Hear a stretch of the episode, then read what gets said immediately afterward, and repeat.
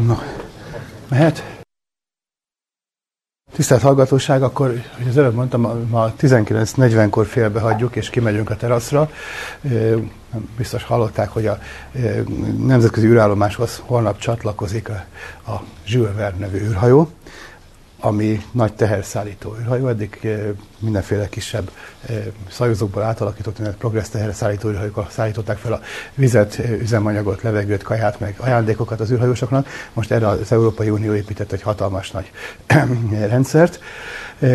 Próbálkoztak most már napok óta, sőt már két hete szem fönn van az űrhajó, csak közben arra járt az űrrepülőgép, ezért ez a teherőrhajó messze várakozott, tényleg, mint a szifikbe várakozott, leszállt a űrrepülőgép, akkor azóta közelítő manőverekkel próbálkoznak.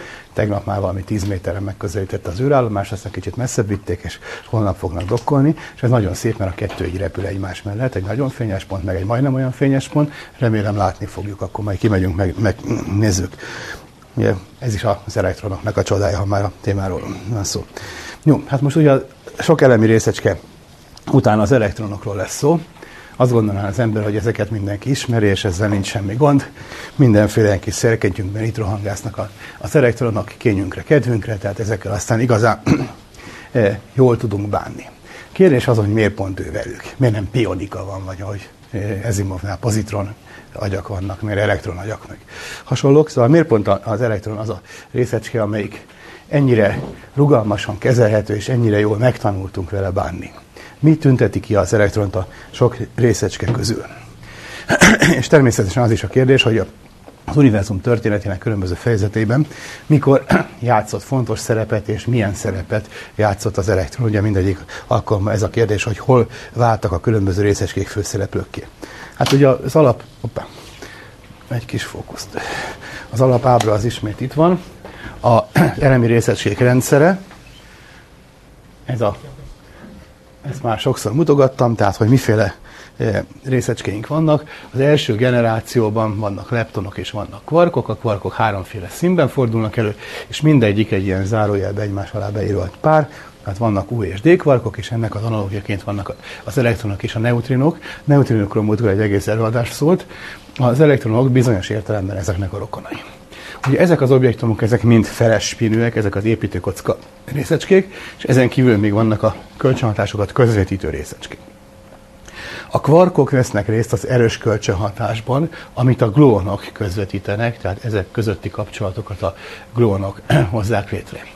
A gyenge kölcsönhatás az, amelyikben mindegyik részecske e, részt vesz. A gyenge kölcsönhatást a W és a Z részecskék közvetítik.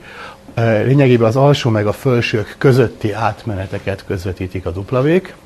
Egy-egy ilyen e, zárójelnek az alsó meg a felső részecskék közötti átmenetet. A zék azok semlegesek, azok mindegyik kell kapcsolatban vannak. A fotonok pedig az elektromágneses kölcsönhatásnak a közvetítői, azok mindegyik objektummal eh, kapcsolatba lépnek, amelyiknek van elektromos töltése, hát a neutrinónak nincs. Nagyobb szinten viszont ugye ezekből összerakott bonyolultabb objektum, például a neutron, arról is tudjuk, hogy semleges, de az azért semleges, mert három kvarkból áll össze, és összességében semleges, de a belsejében azért ott vannak elektromos töltések. A, ezek közül a részegység közül legrégebben, az összes részegység közül legrégebben az elektront ismerjük. 1897-ben fedezték fel, aztán később kiokoskodták azt, hogy amit már régóta tudunk, a fény, hát az fotonokból áll, tehát ilyen módon mondhatjuk, hogy a fotonokat más ősember is ismerte, csak nem tudta, hogy mit ismert. A többi részecskének a felfedezése az jóval később és bonyolultabb módon történt. Tehát az elektronokat már régóta ismerjük, és ilyen értelemben már elég régóta használjuk. Tehát nem sokkal azután, hogy az elektront felfedezték, az egyik első alkalmazása például a röntgencső volt, hogy az elektron sugár ütközik bele a, a e, fémfelületbe, és ez váltja ki a röntgen sugárzást. Tehát az elektronokat rögtön elkezdték az emberek felhasználni. És nem sokára megszületett az elektroncső, tehát a, most már a múzeum darab, de az én gyerekkoromban még a rádióban csövek voltak, és attól függött az embernek a rangja, hogy hány csöves rádiója volt. És ugye minél nagyobb, annál jobb volt, mert több, több cső volt benne. A tévébe természetesen ugye a tévé képcsőben most, most is az elektronok rohangálnak ugyan azon az elven. És hát azóta megszületett a szilárdtest elektronika, a tranzisztorok meg egyebek. Egy-egy ilyen elektronikus berendezésnek a csipjében nagyon bonyolult pályán, meghatározott módon elektromos terekkel vezérelve, nagyon pici kis beavatkozással bonyolult pályán mozgatjuk az elektronokat, és ez végzi lényegében azokat a logikai műveleteket, amivel aztán a számítógép meg egyéb elektronikus berendezésünk működik. Tehát az elektront azt könnyen meg tudtuk e, tanulni, e, könnyen ha, tudjuk használni. Másrészt viszont az elektron a mumus. Az elektron hall ilyeneket, hogy az elektronnak hullám természete van, e, az elektronról nem tudjuk, hogy részecske vagy hullám, hogy hol van éppen, vagy mit csinál. Ilyen furcsaságok vannak, hogy az elektronnak nincs meghatározott helye. Miért pont az elektronnak? Na hát ezt is meg kell érteni. Természetesen az összes többi elemi részecskére érvényes mindez. De azért az elektronra, mert amikor ezekkel a problémákkal e, szembesült az emberiség a 1900-as évek elején és végül a 20-as években megszületett a kvantumelmélet, akkor az elektron volt az az objektum, amin ki lehetett próbálni. Részben az elméletet, részben pedig a kísérleteket el lehetett végezni. Ő volt az, aki egyszerűen adva volt, és ezeket a furcsa jelenségeket produkálta. Mindegyik elemi részecskére el lehet mondani, hogy részecske is meg hullám, nincs meghatározott helye, meghatározott impulzusa, hanem a kettőnek valamilyen kombinációja, ha az egyiket jól ismerik, a másikat kevésbé. Tehát az egész kvantumelméleti rizsát le, minden részecskére el lehet mondani, sőt, elvileg nagyobb objektumokra is. Azt hallotta az ember, hogy ha elektronokat rácsra engedünk, akkor ugyanúgy interferencia kép jön létre, mint a, hogyha fényt küldünk egy eh, diffrakciós rácsra. Vagy egyszerűen két résen átengedjük az elektront, akkor utána interferencia jön létre. Nem csak elektront. Csináltak azóta már más elemi részecskékkel is ilyet, neutronokkal mindennapos. Például annak az egyik nagymestere Mezei Ferenc, magyar fizikus, és nemzetközi eh, híre van az, hogy mi mindent talált ki a neutronoknak az interferenciájával kapcsolatban, de sok minden mással is. Komplet atomokkal csináltak már interferencia kísérletet, sőt, ugye azt sokan ismerik a fullerén molekulát, ami szén 60, tehát 60 darab szénatom úgy elrendezve, mint egy focilabdának a hatszögei meg ötszögei, ilyenekkel is csináltak interferencia kísérletet. Tessék kiszámolni, a szén atomban van 12 proton, 12 neutron, meg 12 elektron. A proton meg a neutron durván 2000-szer nehezebb, mint az elektron, tehát az egész az 12-szer 4000, az a 48 ezerszer nehezebb, és ezt még meg kell szorozni 60-nal az olyan másfél millió környékén van. Tehát az elektronnak a tömegének a másfél millió szorosa az a objektum, amivel már létrehoztak interferenciát. Tehát előbb-utóbb már tényleg egereket meg macskákat fognak itt interferáltatni, hogy azt Schrödinger annak idején kiokoskodta. A kvantumanika univerzális, nem csak az elmérészecskékre vonatkozik, csak az ilyen nagyban, mint mi, nehéz észrevenni az effektusokat. De hát, hogyha már a focilabda molekulánál tartunk, akkor előbb-utóbb lesznek nagyobb effektusok is. Tehát ez nem csak az elmérészecskék tulajdonsága, és főleg nem csak az elektroni. De az ismereteztő könyvekben általában az elektront emlegetik. Miért pont az elektront? Még egyszer. Az összes többi elemi részecske a, a lejjebb szerepelt valahol a későbbi generációban levő mindenféle műon, meg egyebek, meg nehéz részecskék, azok instabilak. Objektumok szeretnek lebomlani a legkisebb energiájú állapotba. Egy műon az olyan, mint az elektron, csak nehezebb. 200 valahányszor nehezebb. Nem tudjuk, hogy miért, miért, miért volt annyiszor nehezebb, egyáltalán milyen fenének van a műon erről, majd külön előadás lesz a végén, mire való a többi elemi részecske. De e, ezek el tudnak bomlani a könnyebbik verzióra. És már ugye a múltkor is már volt róla hogy az elektron az azért stabil, mert, mert ő is bomlana szegény tovább, de nem tud hova, mert van neki egy kártyája, az elektromos töltés, amit nem tud hova adni. Hiszen az elektromosan töltött részecskék közül az elektron a legkönnyebb. És ezért, amikor a bonyolultabb, nehezebb részecskék lebomlanak, akkor a legkönnyebb ennél ott marad az az elektromos töltés, és akkor ő kénytelen életben maradni. Tehát az elektron azért stabil, azért van egyáltalán, azért nem csak röpke szereplő egy pillanatra megjelenik, aztán átalakul, mert ő a legkönnyebb ezek közül. Beszéltünk arról, hogy hasonló szerencséje van a protonnak is, tehát a, a barion töltésű részecskék közül a proton a, a legkönnyebb, és ezért tartósan meg tud maradni. Arról is volt szó, hogy a barion töltés megmaradása az nem exakt törvény, csak jó pontossággal teljesül, de bizonyos hosszú idős skálán már megváltozik, tehát előbb-utóbb a protonok is elbomlanak, csak ennek ilyen 10-30 valahányadikon év karakterisztikus ideje. Tehát olyan, mint a billegő ceruza, ami már úgy billeg, billeg, és hát úgy néhány másodpercből föl fog dőlni, de most éppen abban a pillanatban nézzük meg, amikor ilyen eh, állapotban van. Tehát a proton így kell. Eh, a neutron miért van? Hát a neutron az azért van, mert, mert nagyon közel van tömegében a protonhoz, és bizonyos külső viszonyok között, bizonyos kapcsolatok között eh, ő is stabil tud lenni, mert az energiából éppen úgy vesztenek el, erről volt szó, kötési állapotba kerülnek, és akkor nem tud elbomlani. Tehát ő neki külön szerencsén van, és külön kellett egy kicsit harcolni azért, hogy ő is legyen. A protont meg az elektront értjük. Az összes többi nehezebb elemi részecske az a lebomlik. Tehát a, a köznapi anyag az lényegében protonokból, meg elektronokból, meg hát úgy lábjegyzetként még neutronokból áll. Emellett természetesen ott vannak a közvetítő részecskék. Közvetítő részecskék azok mindig csak ideiglenesen léteznek. Valami kibocsátja őket, aztán utána elnyelődnek. A W meg a Z részecskék olyan nehezek, hogy nagyon rövid úton tudnak csak mozogni, mert utána megint elnyerődnek, tehát az atommag méreténél kisebb, 10-15 méternél jóval rövidebb utat tudnak csak megtenni. A glónakkal meg az a baj, hogy azok mehetnének tovább, de nem tudnak kijönni a proton belsejéből, mert csak ott, ahol a kvarkok mozognak, azok között tudnak terjedni. A fotonok azok elmehetnek a végtelenig, tehát ők tartósan léteznek nyilván akkor veszük észre őket, amikor éppen megszűnnek. Ez olyan, mint a gyufagyári meós, aki meggyújt minden gyufát, hogy jó-e, de hát szóval akkor veszi észre, hogy, hogy működik a, a dolog, amikor éppen megszüntette az objektumot, ugye elnyelte a szemünk a fotont, és akkor mondtuk, hogy hoppá, volt egy foton. Tehát ők el tudnak menni milliárd fényévekre, és nagyon messziről érkeznek fotonok, de akkor veszük észre. De mindössze az a dolguk, az a funkciójuk, hogy kölcsönhatást közvetítenek, valamelyik helyen keletkeznek, aztán odén mennek. Ezek az építőkő részecskék, ezek tartósan léteznek, hát a kvarkok a protonokba meg neutronokba kötve, az elektron meg magába. A neutrino az megint egy külön eset, ugye ő is szabadon eh, kószál, de nagyon nehéz észrevenni.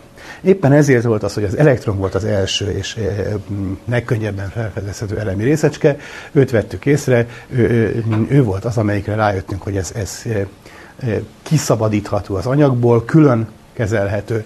Például rájöttünk olyan tulajdonságaira, ami abszolút nem magától értetődő, és annak idején még vizsgálgatták is, hogy például minden elektron egyforma. Tök egyforma. Szóval nincs, nincs egy olyan, ami egy kicsit kopott, vagy letört a sarka, vagy valami ehhez hasonló. Tessék elképzelni, amikor az ember biliárdgolyókat vesz, vagy, vagy tojást. Hát nem teljesen egyformák. Van közte némi különbség. Miért? Mert struktúrája van. Az elektronnak pillanatnyi tudásunk szerint nincs belső szerkezete, tehát elemi objektum, annyira elemi, mint a kvarkok, meg ezek a egyebek. Az, ez megint mind az összes elemi részecskére érvényes, de legelőször az elektronnal kapcsolatban jöttek erre rá. Tehát az összes elektronnak egyforma a tömege, egyforma a töltése, minden tulajdonsága egyforma, és nem lehet őket megkülönböztetni. Ez egy kicsit durvább, mint a klasszikus fizikában. Hogyha van egy csomó egyforma csapágygolyónk, hát azokat sem tudom megkülönböztetni. De elvileg meg lehet őket számozni, rátenni pici kis festékpöttyöt, meg, meg egyebeket. Amikor kockával dobálunk, mindenki bízik benne, hogy nem cinkelték a kockát, és egy hatod valószínűséggel esik egyik meg másik oldalára, hát akkor pont azért teszünk rá számokat, azért pöttyözik meg, hogy meg tudjuk különböztetni az amúgy egyforma eseményeket, hogy egyik lapjára esett, vagy a másikra. Hát az elektronokat nem tudjuk így pöttyözni, cinkelni, teljesen egyformák. A kvantumelméletnek az egyik furcsa és nem várt meglepetése volt, hogy még egyformábbak. Tehát, hogyha egy rendszerben a két elektront kicseréljük egymással, tehát egyszerűen abban különbözik, hogy egyik elektron másik ott, az ugye nem csak ugyan, ugyanolyan szituáció, hanem ugyanaz a szituáció. Hát, képzeljük el valahogy hogy mi két kártyacsomaggal játszunk egyszerre, és akkor van összesen két pigdámánk, a két pigdámát kicseréljük. Az játék szempontjából egyforma, de hát az egyiknek egy kicsit le van tépve a sarka, tehát tudom, hogy melyik pigdámáról van szó. De ha két elektront kicserélek, akkor nem csak ugyanolyan szitut kapok, a teljesen azonos szituációt. Mikor számít ez? Például a statisztikus fizikában, egyáltalán, ha valószínűségszámítás van, ott meg kell számolni az eseteket. Ugye hány lehetséges eset van, és akkor abból hány a jó. Hát kiderült, és ezt írják kvantum statisztikának, hogy ezt a két esetet, amikor az egyik, egyik elektron itt van, másik ott, és a másik itt ért, ezt nem kell kétszer számolni, ezt egyszer kell számolni, ez teljesen azonos eset. Ezt nehéz elképzelni, de minden esetre a matematika meg a kísérletek ezt fényesen bebizonyították. Csak így tudjuk pontosan leírni a sok elektronos, vagy sok részecskés rendszereknek a szituációt. Ez megint nem csak az elektronra igaz, a fotonokra is. Kiderült, hogy kétféle kvantum statisztika van, matematikáját részletesen kidolgozták még a 20-as, 30-as években. Az egyik az a feles spinű részecskékre, a másik pedig az egész spinű részecskékre vonatkozik. A feles spinűekre még az az extra szabály is érvényes, hogy ugyanabban az állapotban nem lehet a két részecske. Ezt hívjuk Pauli elvnek, majd szólni fog. Remélem. A, a Pauli elv azt mondja, hogy a felesmérő részecskékből kettő nem lehet azonos állapotban egyszerre, és ezért ezeket, hogy, hogy egyik itt van, másik ott van, ezeket úgy, úgy kell nézni, hogy jó, de a két állapot az, amiben kettő ott van, az nem lehet ugyanolyan jellegű állapot, hanem különböző helyeken lehet. Ezen nagyon sok minden fog múlni, majd erről még részletesen fogok beszélni, hogy milyenek a lehetséges elektron helyzetek. Tehát ezeket a tulajdonságokat, amik a kvantumelméletben általánosak, ezeket mind az elektronnal kapcsolatban, a másik az egészspinű részecskéknek az ilyen jellegű statisztikus tulajdonságát meg a fotonokkal kapcsolatban fedezték föl. Tehát ez volt az első két két objektum, ami, amivel kapcsolatban az ember rádöbbent arra, hogy nagyon nem lehet érteni a kvantum elméletet. De akkor most menjünk makroszkopikus objektumokat nézni odakintre. Addig ezt kapcsoljuk ki, vagy vegyük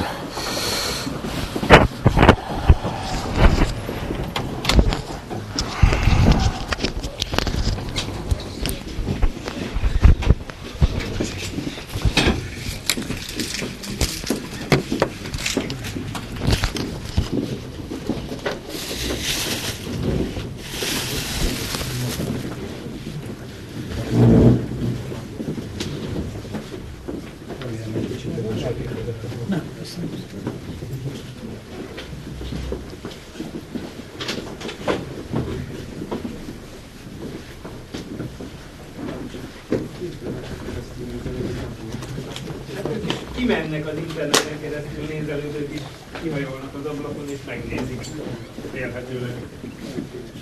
De nem távcsővel Távcsővel szinte képtelen. Nincs akkor a távcső, amiben 40-en egyszerre be tudnánk nézni. Sok jó, sok jó ember.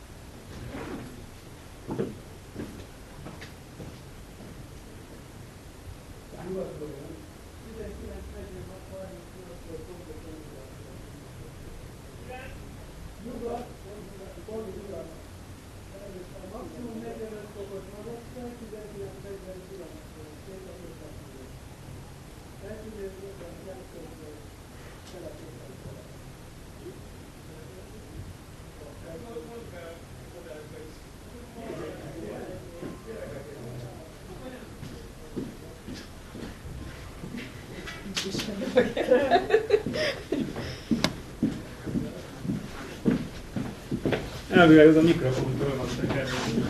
Ez az ebbe? Nem, ott az a mikrofon, az egyetlen. Ja, ott van a mikrofon? Aki még a neten van. Szóval csak rá is zoomolhatsz, hogy... Annyira nem jó, úgyhogy olvasd föl, légy szíves. Ja? Jó. Szóval, pontos megjelenés 19 óra 46-kor, 10 fok magasan nyugaton, maximálisan magasan, 45 fok magasan lesz, 19.49-24-kor, észak, északnyugat, és eltűnni 19 óra 52 11 másodperckor, kelet-észak-keleten fog. Jó szórakozást, sziasztok!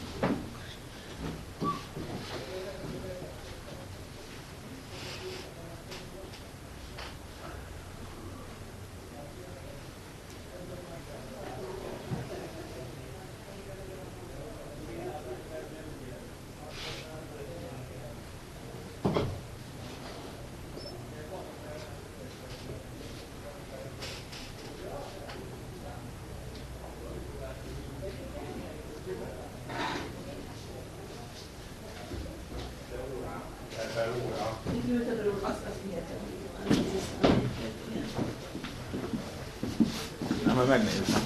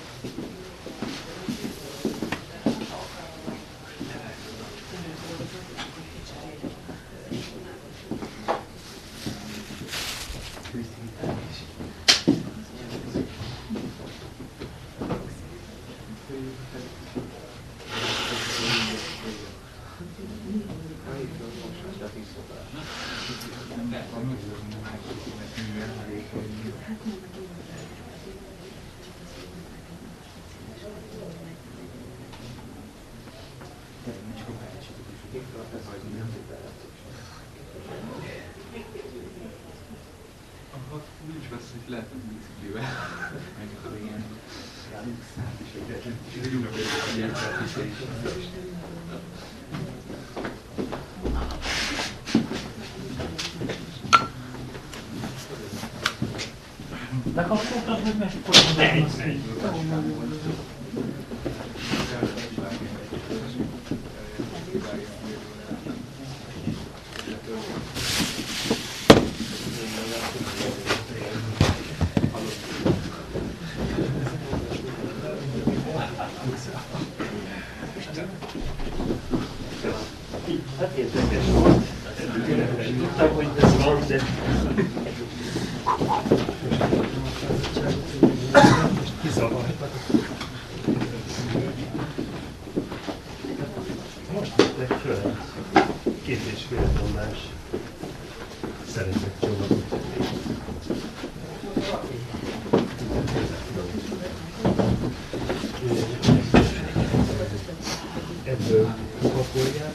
De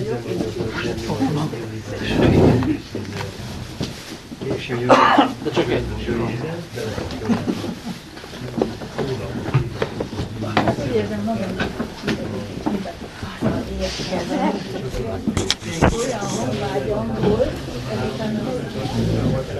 Nagyon sok.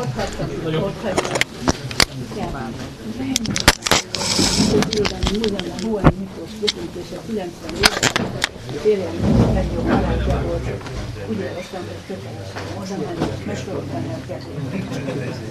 Olyan sokan vannak, rengeteg beszélgetünk. Utána lesz egy fogadásocska, és hogy én oda menjek 200 ember között, és mondjam, hogy kedves Miklós, én vagyok itt Józsefvel, nem látom már, jó, mondok. Hát én mondom, hogy sokkal jobban járok, ha írok most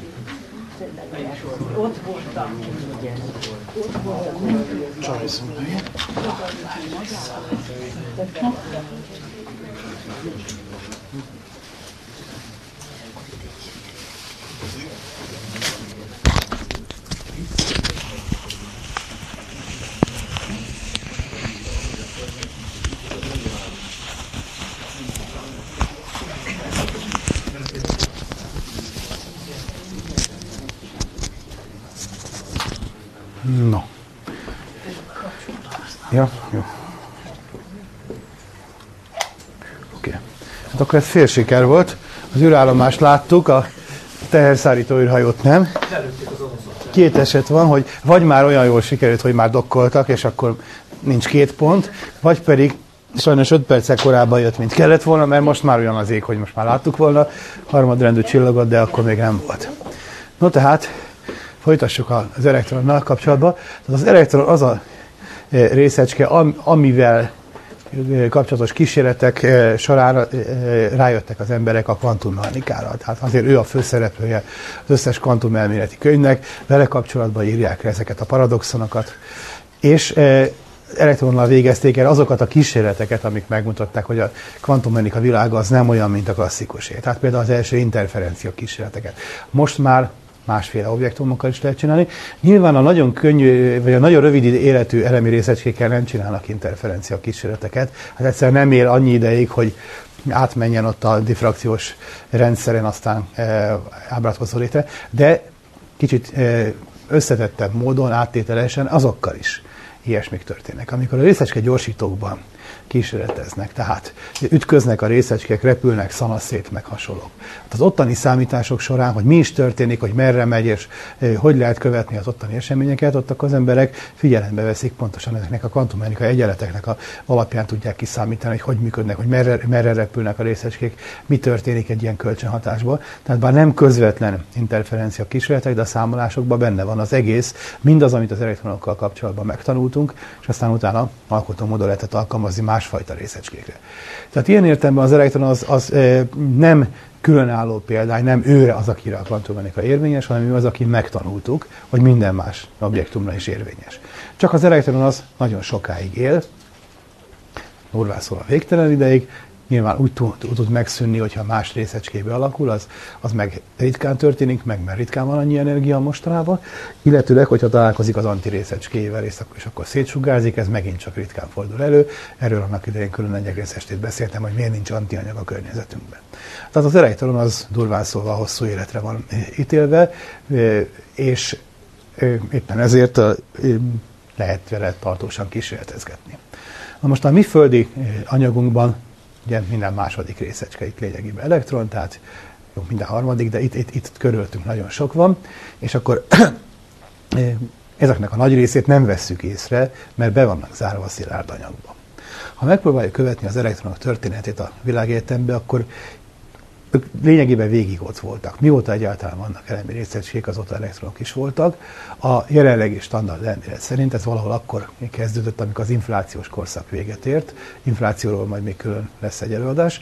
E, tehát valamikor a 10-34 másodperc környékén, amikor véget ért a hirtelen felfúvódási korszak az univerzumnak, és utána e, létrejöttek az elemi részecskék, akkor köztük már ott voltak az elektronok is meg hát az antirészecskék. A pozitronok mindig ott voltak, mindenféle reakcióba részt vettek.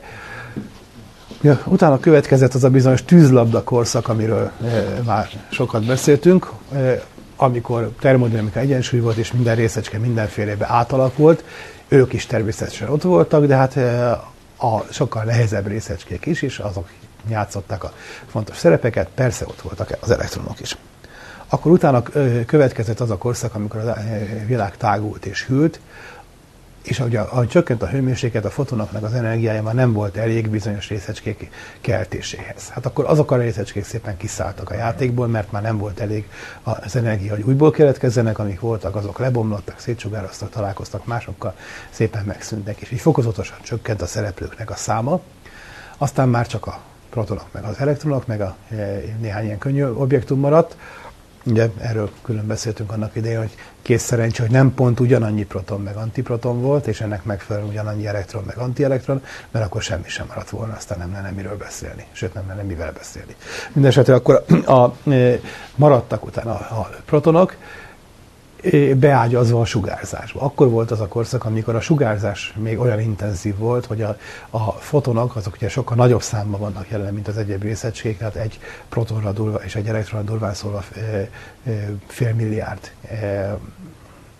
hogy mondjam, fél, fél milliárd foton jut, hát azoknak akkor nagyobb volt az energiájuk, tehát ők domináltak, és a, a az elektromágneses mezőnek a gravitációs hatása dominált az univerzumot. Ahogy a világ tovább tágult és hűlt, akkor eh, változott ez a dominancia, és akkor az a néhány megmaradt proton meg elektron, azok közül is főleg a protonok, amelyek nehezebbek, azok kezdték átvenni a gravitációs dominanciát. Körülbelül ugyanez volt az a korszak, amikor eh, lecsökkent a hőmérséklet annyira, hogy az elektronok már be tudtak fogódni a protonok köré, és akkor ünnepélyes pillanat, azért fel is állunk, akkor megkezdődött az atomkorszak.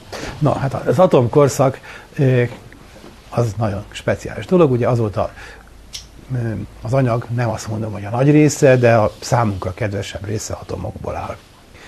A világegyetem jelentős része ma is plazma állapotú, tehát a csillagközi eh, űrben az anyag az különálló töltött részecskék formájába kúszál, és a csillagokban, meg egyéb ilyen forró helyeken ott továbbra sincsenek atomok, hanem az elektromosan töltött eh, részecskék külön mászkálnak. Tehát eh, ilyen struktúrálatlan forró massza van.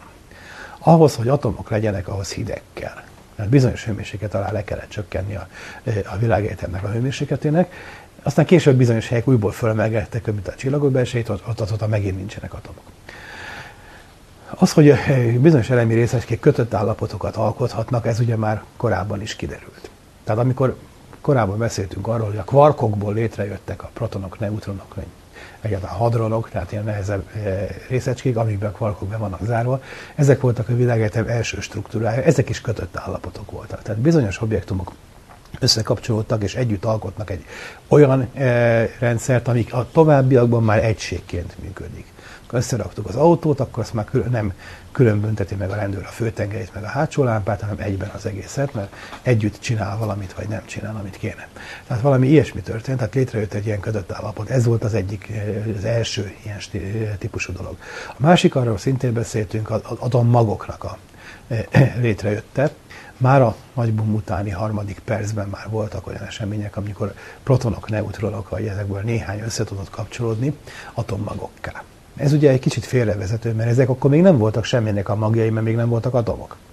Ők se tudták, hogy valamikor ők atomoknak a magjai lesznek. Hát összekapcsolódott néhány nukleon, és lett belőlük valami izé. Jóval később, tehát kb. félmillió évvel a bum után hűlte annyira a világ, hogy ezek az izék észrevették, hogy körülöttük ott elkezdenek nyüzsögni az elektronok. Tehát e, lényegben ködött állapotba kerültek. Akkor hűlte annyira a hőmérséklet, hogy a, e, egy tipikus foton már nem tud ionizálni egy atomot. Hogy az elektronok ott mozognak az atom körül, kötött állapotban vannak, tehát amikor befogódtak, akkor az energiájuk egy részét kisugározták. Ha azt az energiát visszakapják, akkor elszakadnak és elmehetnek a végtelenbe. Ez ugye szemben áll azzal a játékkal, amit a kvarkok csináltak. A kvarkok nem mehetnek el egymástól a végtelenbe, de az elektromágneses kölcsönhatás, ami összeköti az atommagot az elektronnal, az olyan, hogy ha elég nagy energiát adunk, akkor teljesen megszakítható, és akkor külön válik a két objektum. Amikor elég nagy volt az energia, akkor egyszerűen ezért nem jöhettek létre az atomok, mert bár, amint létrejöttek, azonnal arra járt egy megfelelő energiai foton és szétverte félmillió évvel a nagyban után érkezett el ez a pillanat, nem pillanat persze, hát hogy hosszabb időszak volt, de ahhoz képest, hogy csillagászati időkről beszélünk, nem túl hosszú. Tehát ilyen százezer év alatt lényegében az egész eh, anyag átalakult eh, mm, plazma állapotúból atomossá. Tehát akkor jött ez a pillanat, amikor létrejöttek az atomok. Ekkor még mindig Csak nagyon egyszerű dolog az, ami létrejött, micsoda, hát lényegében hidrogéngáz, atomos hidrogéngáz. Néhány helyen aztán később már molekulárissá is válhatott, de lényegében atomos hidrogéngáz. Ha valaki ekkor megnézte volna az univerzumot külső szemlélő szemmel, ezt persze ugye nehéz elképzelni, még mindig nem jósolt volna ki túl nagy jövőt. Azelőtt ugye látta volna a forró plazmát, amiben részecskék szaladgálnak össze-vissza, hát Istenem, és az egész homogén volt, megunalmas. Láthatta ezt a e, lényegében hidrogénből, héliumból álló gázt, ahol már atomok vannak, különálló atomok, hát Istenem, milyen érdekes, hogy vannak ilyen kötött állapotok, hogy egy eh, elektron hozzácsapódott egy eh, pozitív töltésű nukleonhoz, vagy többhöz, hát Istenem. Szó, szó, de hát azért ebből még nem gondolták, hogy lesz valami. Eh, a következő etapban már ez az atomos anyag, ez elkezdett makroszkopikusan struktúrálódni, ugye erről is szinte már többször volt itt szó, az atomos anyag az gravitációsan instabil. A plazmában, hogyha véletlenül létrejönnek sűrűsödések és eh, ritkulások, ezeket a plazmának a belső dinamikája kiegyenlíti. Ha túl sok a töltött részecske, azok széttaszítják egymást, ahol túl ritka vonzódik, hullámzik, hullámzik, de nem alakulnak ki tartós sűrűsödések, ritkulások. Egyszerűen olyan struktúrák, amik fennmaradnak, ilyenek nem. Az atomos anyaggal szemben már nem ez a helyzet. Az atomos anyagban véletlenül létrejön egy sűrűségfluktuáció, egyik helyen egy kicsit több részecske lesz, mint a másik helyen, akkor ez már oda vonzza a többit, és ott azon a helyen egyre több részecske lesz, a másik helyen meg ahol kevés volt, ott egyre kevesebb. Ezt mindig szokták idézni a Bibliában, hogy akinek van, annak adatik, akinek nincs, attól elvetetik, hát itt ez történik nagyban. Továbbra is eh, ez a eh, csillagászatnak az egyik legfontosabb nyitott kérdése ennek a folyamatnak a részleteinek a megértése. A számítások azt mutatják, hogy ez így valóban működik, csak kb. 100 milliárd év kéne ahhoz, hogy a kezdeti homogén elosztású anyagból struktúrák jöjjenek létre, hogy viszonylag sűrű helyek, ahol az anyag olyan sűrű, mint például itt, és a csillag közé, vagy galaxis közé ritka anyag. Tehát még nem telt el 100 milliárd év, hanem csak 13 eh, milliárd, tehát valószínűleg valami másfajta folyamat ezt eh, segítette. Erről megint lesz majd szó később.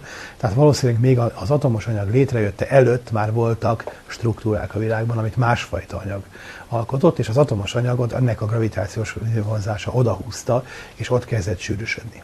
Minden esetre ez azelőtt nem eh, kezdődhetett el, hogy az elektronok hozzácsapodtak az atommagokhoz, tehát atomossá nem vált az anyag, mert az atomos anyag az, ami ilyen, így módon tud strukturálódni. Hát akkor mit látna ez a külső megfigyelő? Hát Istenem, most akkor az egész elkezd így összehúzódni. Eddig volt a homogén forró plazma sok részecskével, most van ez a gáz, és a gázból összejönnek gázfelők, sűrűbb gázgömbök, meg ilyenek. Ez még mindig nem olyan túlságosan izgalmas. Most hát a természetnek az a trükkje, hogy a, a legsűrűbb gázfelőknek a belsejében ismét felmelegedett az anyag annyira, hogy ionizálódott, és e, amikor elég meleg lett, akkor e, az elektronok megint itt csak mellékszereplők egy jó darabig, akkor az atommagok elkezdték azt a játékot, amiről pár héttel ezelőtt beszéltem, a magfúziónak a vegykonyhája elkezdte legyártani a csillagokban a nehezebb atommagokat. Ez is kezdetben ugye úgy indult, hogy csak, a, csak az elejét játsszuk, hát hidrogénből hélium lesz, hélium meg, meg korábban is volt, hát ez se túlságosan izgalmas. A nehezebb csillagok aztán utána elkezdték a héliumnak a tovább alapítását, tetszik talán emlékezni arra, hogy meséltem, amikor Fred Hoyle ezt kiokoskodta, hogy a, a, e, két héliummag nem tud egyesülni, háromnak az egyesülése meg valószínűtlen, legyen speciális kvantummechanikai folyamat ezt katalizálta, és akkor ennek alapján jósolták meg e, a szénatommagnak a bizonyos tulajdonságait, hogy hát annak létre kellett jönni a csillagokba, mert különben nem lennénk itt, legyetek szívesek megmérni a szénatomnak az általán megjósolt tulajdonságait, mondta hogy. Tehát ez nem volt magától értetődő. Mindenesetre ekkor kezdtek a nehezebb atommagok kialakulni.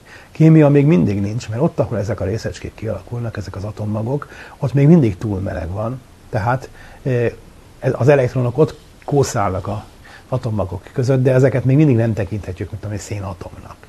Szénatommagban meg még csak potenciálisan van benne, nem valósul meg az a sok lehetőség, amit például a szerves kémia majd ki fog használni.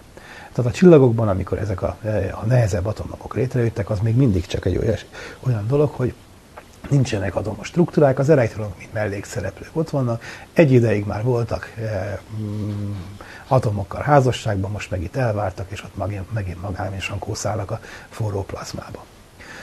A döntő pillanat akkor következett be, amikor a, a szupernova robbanás szétszórta a csillagban legyártott nehéz elemeket. És kiröpült az anyagnak a, egy része, ugye a másik része meg beomlott a csillag közepébe, fekete lyukba vagy neutroncsillagba, és ugye arról is beszélünk, hogy szétmentek a már korábban létrejött atommagok. A csillag külső zónájában a nehezebb atommagok azok szétmentek, sőt némelyik akkor ö, keletkezett a robbanás másodperceibe, és ahogy széttágult az egész és lehűlt, akkor a köztük levő elektronok befogódtak az atommagok köré. Lényegében ekkor jöttek létre a nehezebb atomok. Ugye atommagok azok a csillagban legyártottak, de amikor a szupernova más kiszórta őket, ekkor jöttek létre az atomok. Ezek még mindig csak különálló atomok, gondolja az ember. De nem, a utóbbi éveknek a számításai azt mutatták, hogy rögtön ekkor az atomok már további, még bonyolultabb struktúrákat kezdtek építeni. Hát mit lehet atomokból csinálni? Atomokból lehet egyrészt molekulákat, másrészt pedig bonyolultabb szerkezeteket, amiket nem nevezhetünk molekulának. Például egy fém darab, az ugye nem molekula, de össze vannak valahogy kötve valamiféle kötéssel, fémes kötéssel benne az atomok. Kiderült, hogy a szupernova robbanás az rögtön fémdarabokat hozott létre, mondjuk nem űrhajókat, meg ilyen nagyobb darabokat, de például vastűk jöttek létre. Ilyen mikroszkopikus, de hosszúkás, keskeny kis eh, fém szilánkok, vastűk. Azért ilyen hosszúkások, mert a mágneses térben úgy rendeződött el az anyag, hogy hosszába tudott le, eh, eh, összetapadni a sok kicsi atom. Honnan lehet ezt tudni? Egy ilyen kis objektum úgy viselkedik, mint egy antenna. És például a, a szupernova maradványoknak a sugárzásában észre lehet venni, hogy ott, ott ilyen antenna effektusok vannak, a környező anyagnak, vagy magának a szupernovának a sugar, sugárzása, mint egy ilyen antenna erdőn haladnak keresztül, ami szintén diffrakciós rásként viselkedik. Áram indukálódik azokban a pici kis vastükben, és annak az áramnak a sugárzása hozzájárul a többihez. Ezt észre lehet venni az egésznek a sugárzásából.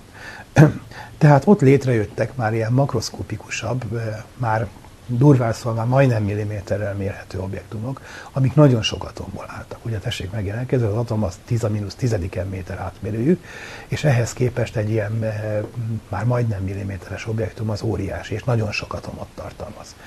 Tehát itt e, jelent meg először az atomoknak az a tulajdonsága, hogy még nagyobb struktúrákat tudnak építeni.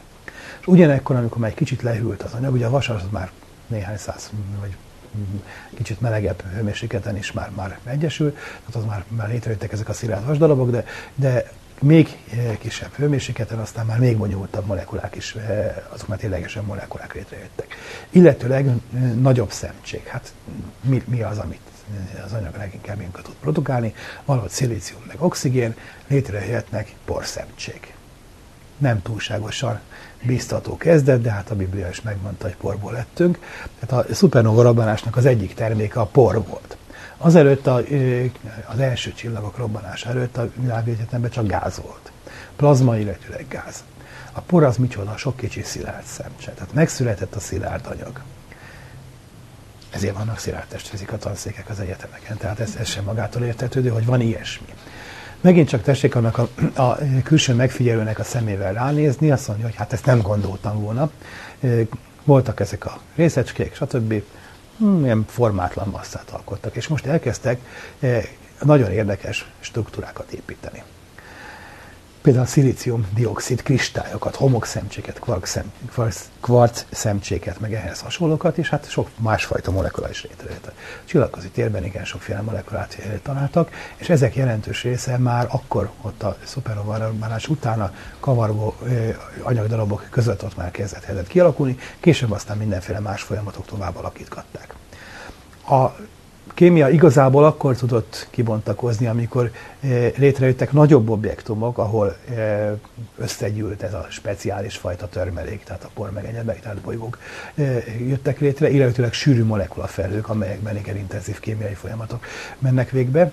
Aztán a, kellett még persze hozzá a természetnek egy még, még nagyobb találmánya a víz, ami csak bizonyos helyeken található az univerzumban, de a vízben eh, oldódó atomos anyag molekula rendszer az további nagyon bonyolult reakciókra lett képes. De már akkor rögtön azután, hogy az atomok kiszabadultak a szupernovából, rögtön utána megindultak ezek a struktúra képződések.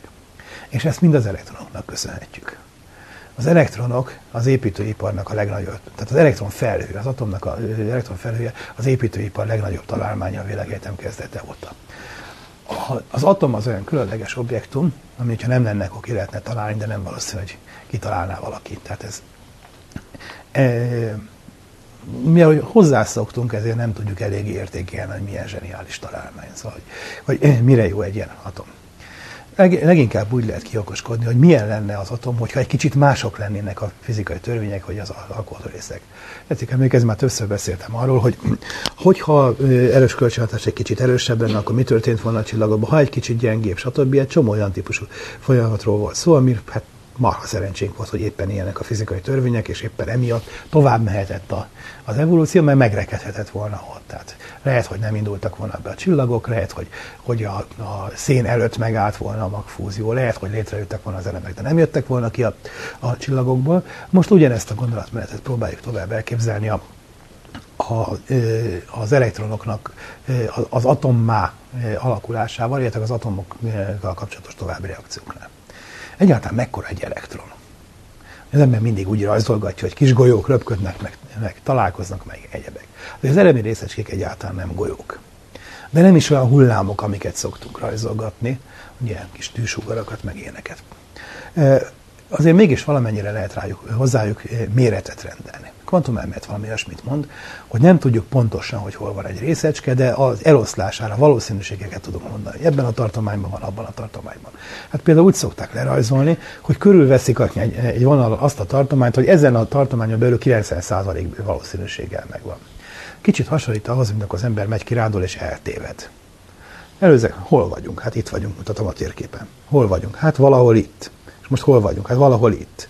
Jó, valahol Magyarországon. Szóval körülbelül ekkorákat e, tudunk mutogatni. Egyre nő. Aztán odaérünk egy táblához, ahol ki van írva, hogy melyik útkeresztel, és akkor hirtelen összeugrunk egy pontra, és onnantól kezdve megint tudjuk, hogy hol vagyunk.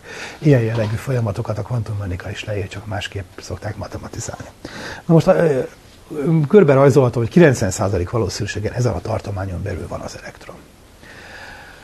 A, ö, megint a kvantummechanika törvényből következik, hogy egy ilyen objektum az hajlamos nagyon szétfolyni. Tehát, hogy hagyjuk békében, akkor durván szóval betölti az egész teret, tehát abszolút nem fogjuk tudni, hogy hol van, itt is lehet, ott is lehet, mindenhol. Tehát akkor a gyerek elmászkált, és hol keressük? Hát akárhol. Hát, ugye egy fényév körzeten belül biztos belül van, de, de azon belül nem tudni, hogy hol van. Ez matematikailag úgy jelenik meg, hogy az elektron, mint hullám, mozog, pontosabban több különböző frekvenciai hullámnak a keverékeként tud mozogni, és különböző frekvenciai hullámok más-más sebességgel terjednek. És hogyha azt mondtam, hogy itt van, akkor azt, az összerakom azt a kis eloszlást, azt a kis hullámocskát, összerakom sok különböző frekvencia hullámmal, azok mind különböző sebességgel mennek, ha legközelebb összerakom, akkor már egy ilyen hullám. Később már olyannál. Tehát folyik szét. Hogy lehet mégis korlátozni? Hát úgy, hogy hassunk rá valamilyen erővel. Például milyen erővel? Például elektromos erőkkel lehet ráhatni, hiszen az elektronok elektromos töltése van. Az atom pont ez a találmány. Vegyünk egy objektumot, aminek erős elektromos tere van, például egy protont, aminek szintén az, ami szintén részecske, és szintén szétfolyna, tehát az egy külön buli, azt megmagyarázni, de mondjuk a protonnak a szerkezetével ne foglalkozunk. Minden esetre ott erős elektromos tér van. Akkor az erős elektromos tér elkezdi összehúzni az elektront, mert hat rá vonzó erővel, ő meg szeretne szétterjedni. És ebből kialakul egy egyensúly állapot. Na, ezt hívjuk atomnak. Tehát a hidrogénatom, amivel egy elektron van, az körülbelül így képzelhető el. Ennek az egészen egyszerű gondolatmenetnek a matematizálásával, ismervén olyan adatokat, hogy elektron tömege, töltése, Planck állandó, Ebből egyszerűen ki lehet számítani, ez ZH feladat szokott lenni annak idején, hogy számítsuk ki, hogy mekkora az atom, és egészen pontosan kijön az atomnak a mérete. Egyszerűen ebből a néhány adatból, ezzel a gondolatmenete összehúzó erőnek, meg a, a elektronnak a szétfolyási tulajdonságnak az egyensúlyából kijön valami. Akkor ki lehet hozni, milyen adatok szerepelnek ebben, még egyszer az elektron a Planck állandó, az elektron töltése és az elektron tömege. Nem szerepel benne például a fénysebesség, azért, mert ezek az elektronok itt még lassan mozognak. Ugye az ember gondolkodik, hogy apozzuk a függvénytáblázatot, van még néhány konstans, használjuk fel azokat. Nem szerepel a gravitációs állandó. Ilyen kicsiny objektumok körében még nem fog számítani a gravitáció, az majd csak akkor, hogyha elég sokat összerakunk belőle. Így lehet kiszámítani azt az adatot, amit úgy hívunk, hogy borsugár, tehát amikor az atomról még ez a hagyományos elmélet volt, hogy olyan, mint a naprendszer, tehát kering egy pályán az elektron, akkor abban a modellben is ki lehet számítani. Mekkora vonzóerő hat, mekkora centrifugális erő, stb. Ebből kiszámítjuk a pályát, és ez megegyezik azzal az adattal, ami úgy a kvantumelméleti számításból is kijön, csak más az interpretációja.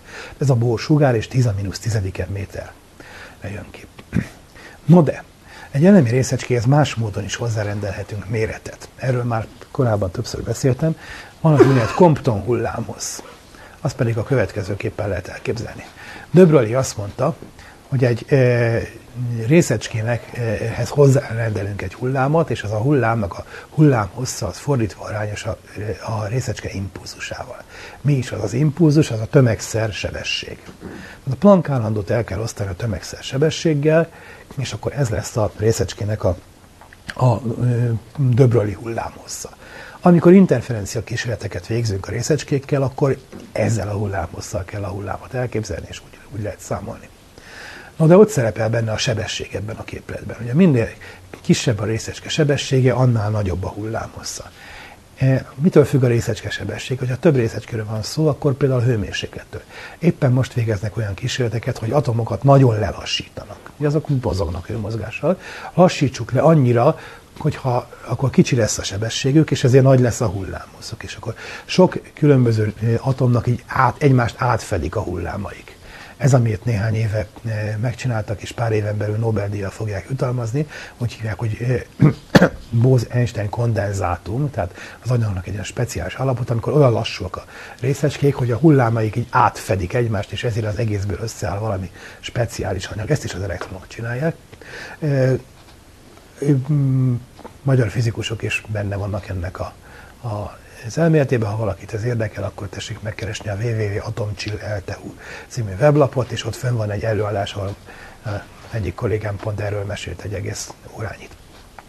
Ezek a hideg atomok, és akkor sikerült elérni már 10 a mínusz 12-en Kelvin hőmérsékletet, így ez nem, nem túlságosan régi eredmény, hogy lelassították az atomokat ilyen, ilyen állapotban. No hát ez az egyik véglet, amikor nagyon lassan megy, ezért nagy a hullámhossza. Mi a másik véglet, amikor nagyon gyorsan megy, akkor a hullámhossza egyre rövidebb lesz. De mi a, mi a sebességnek a felső korlátja? A fénysebesség. Fénysebességnél gyorsabban nem mehet, tehát akkor ebbe a képletbe legfeljebb a fénysebességet lehet behelyettesíteni. Planck állandót el kell osztani tömegszer sebességgel. Ha a sebesség helyére beírom a fénysebességet, akkor megkapom a minimális hullámhozt, ami lehet a, a, az elektronnak. Ezt hívják Compton hullámhoznak. Ez megint egy olyan paraméter, ami sokat szerepel a számításokban. Mitől függ ez? Hát van benne a fénysebesség, meg a Planck állandó, ami univerzális állandó, de ott van benne a részecskének a tömege is. Kisebb tömegű részecskének nagyobb a Compton hullámhossza, nagyobb tömegűnek akkor meg e, kisebb lesz. A e, közönséges elemi részecskék közül az elektronnak a legnagyobb a Compton hullámhossza. Mert most már kétféle méretet rendeltünk az elektronhoz, nézzük meg, hogy a kettőnek mi a... Lehet itt írni? Nincs valami fólia, mert akkor írnék a táblára egy pár képletet, igen, csak hogy egy toll is kéne hozzá, mivel oda lehet írkálni. Mögötte. Remek, jó, akkor ezeket azért fölírom, ezeket a képleteket az egyszerűség kedvéért. Hogy kell ezt felengedni? Jó. Csak nem akarok sokat és ijeszgetős képleteket írni. A borhullámhoz, a bor, borsugarat azt így kell kiszámítani, H négyzet per M szer E négyzet. A e, Compton hullámhoz az pedig H vonás per M-szer C.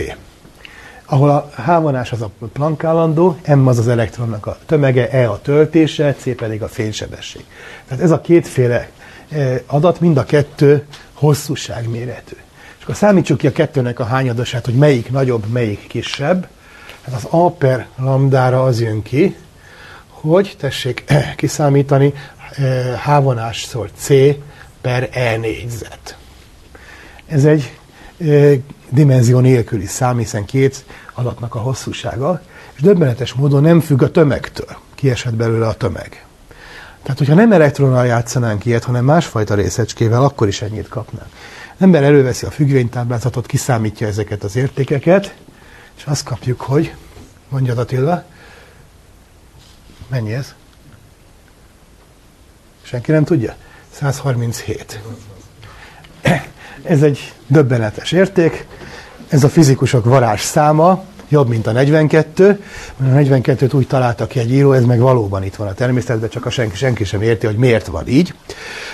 Tehát ez az elemi konstansokból összerakható szám, ez mindenhol megjelenik az atomfizikában, meg sok máshol is. Láthatóan nem az elektronra jellemző, az elektron tömege kiesett belőle. Az elektromos töltés az benne van, de az a többi részecskére is ugyan, ilyen jellegű adat, tehát a protonnak is ugyanennyi az E-je, E négyzet van benne, tehát előjeltől függetlenül, ez az érték jön ki.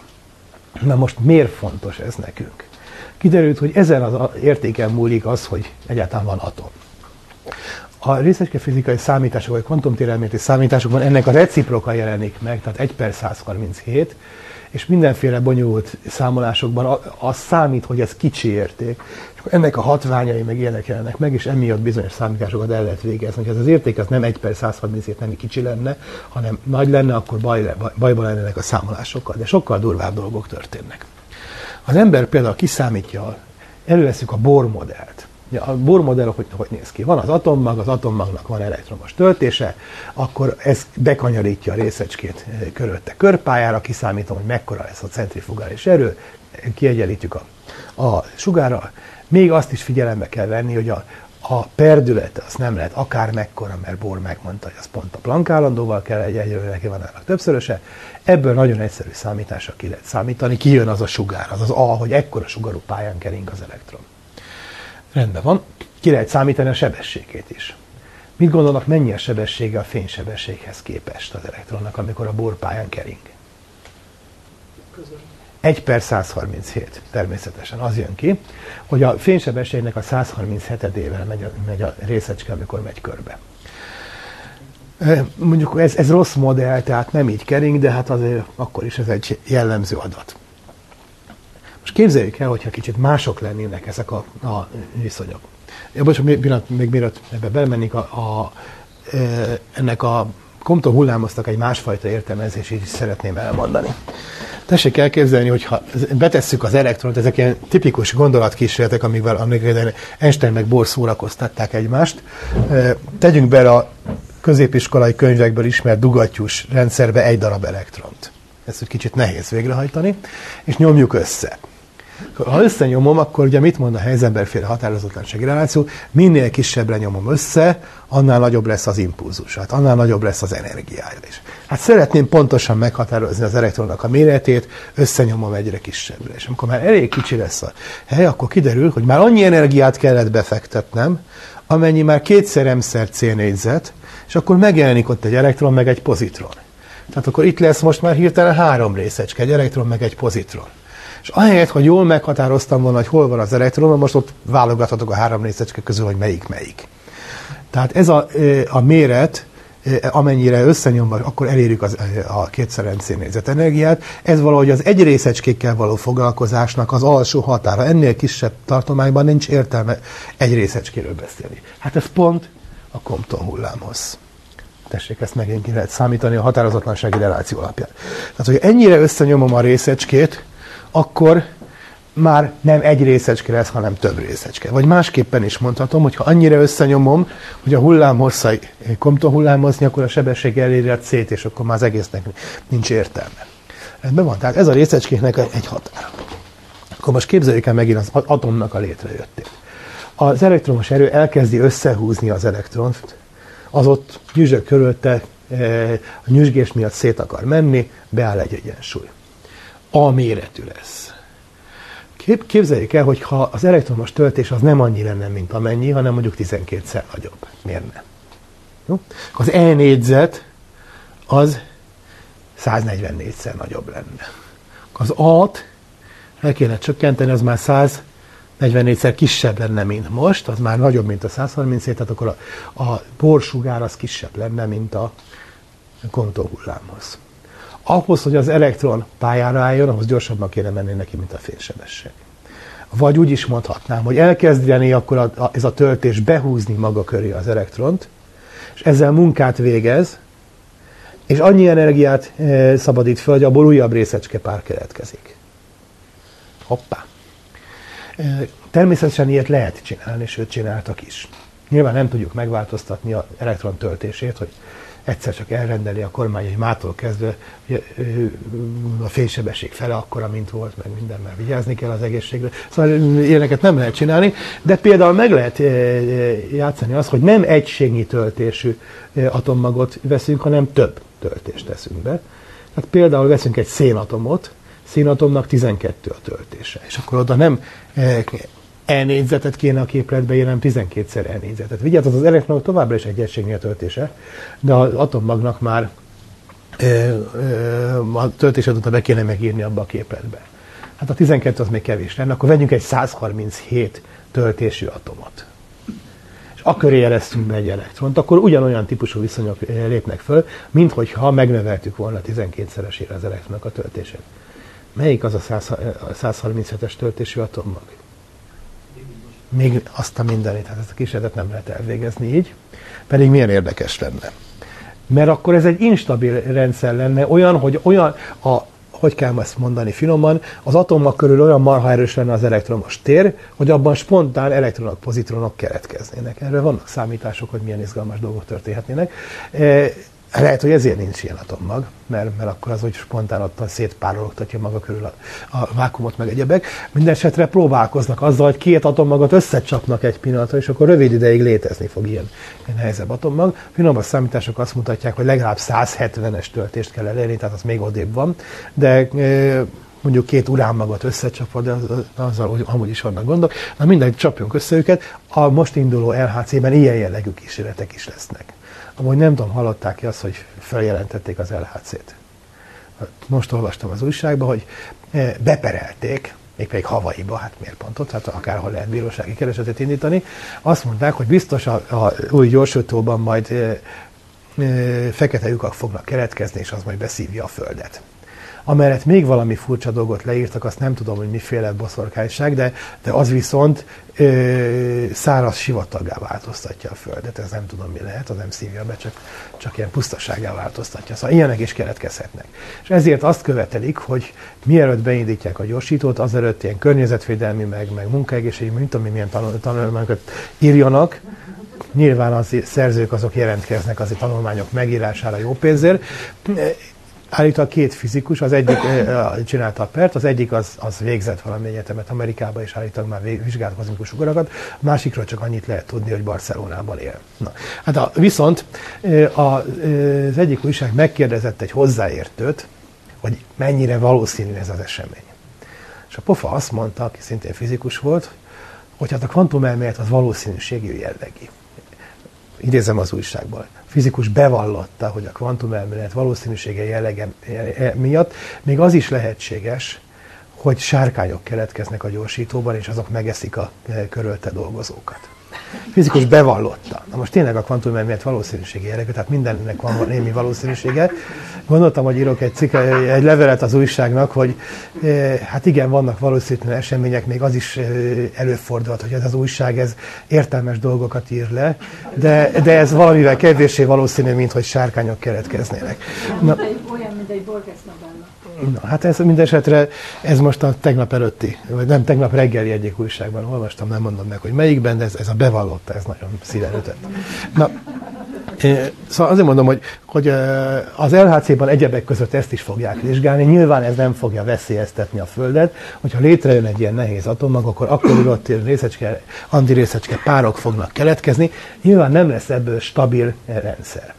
De mi ezt összerakjuk, egy ilyen mesterségesen konstruált atommag csinál ilyet, de hát vannak könnyebb atommagok, amik körül kialakul a stabil atom. De hogyha az elektron töltése maga lenne egy kicsit nagyobb, és az a 137 az nem 137 lenne, hanem egy, ugye el lehet képzelni, akkor ez az adat egy lenne, akkor már a hidrogénatomnál már ez történne, hogy a hidrogénatom körül egyszerűen már nem alakulnak ki elektronpályák. Lehet érezni? Akkor egyszerűen nem lennének atomok valami nagy katyva, aztán amikor a világegyetem lehűl annyira, hogy már létrejöhetnének az atommagok, akkor oda mennek az elektronok, oda settenkednek, és akkor ott hirtelen fölburul az egyensúly, és valami össze-vissza sugárzás, meg ilyesmi, nem lennének belőle stabil struktúrák. Jó, tehát az, hogy egyáltalán létezik atom, Az ilyeneken múlik az, ö, ezeknek az alapvető állandóknak ezen a furcsa viszonyán, hogy ez a 137, ez ekkora, és nem egy, vagy ne Isten még kisebb szám, akkor már még hamarabb. Tehát egyszerűen akkor nem lehetnek létre ilyen stabil eh, atomok.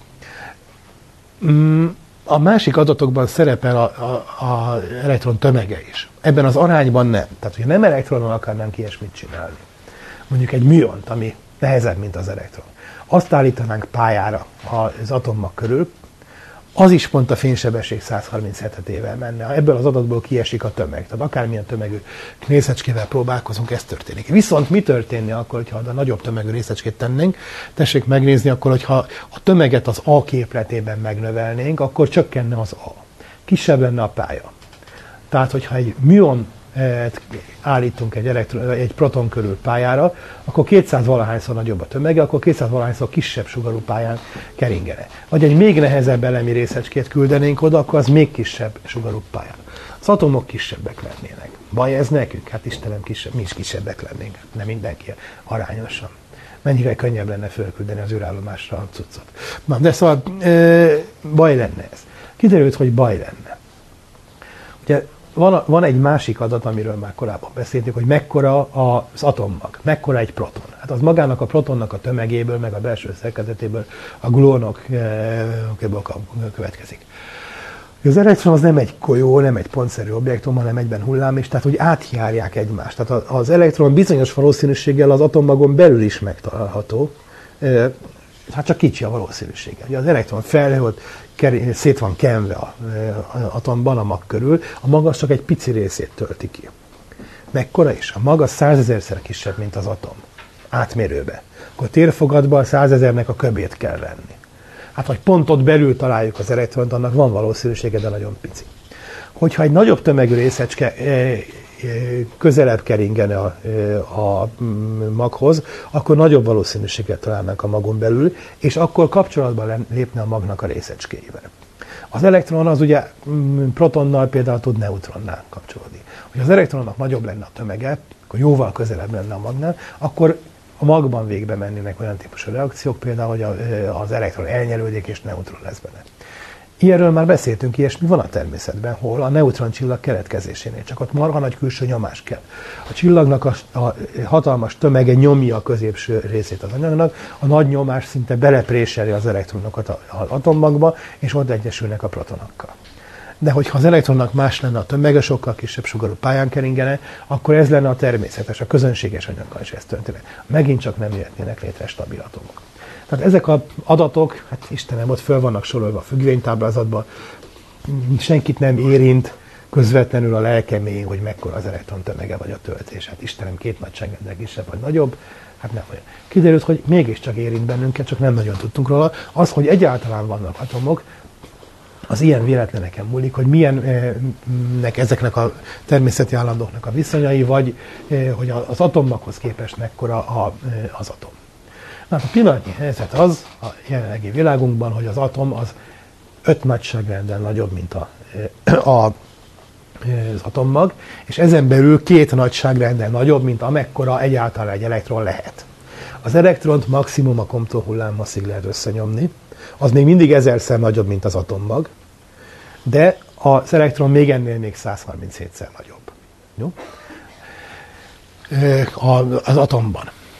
Azaz még van lehetőség összenyomni. Majd mindjárt beszélek róla, hogy hol történik meg a természetben az, hogy annyira összenyomódik, hogy eléri a Compton hullámhoz. Hát mert van ilyen hely is, a természet azért nagyon sok mindent kipróbál. Az atom az viszont ilyen laza elektronfelhőt tartalmaz, ahol lehet játszadozni és rendezgetni, különböző állapotokba átrendezni.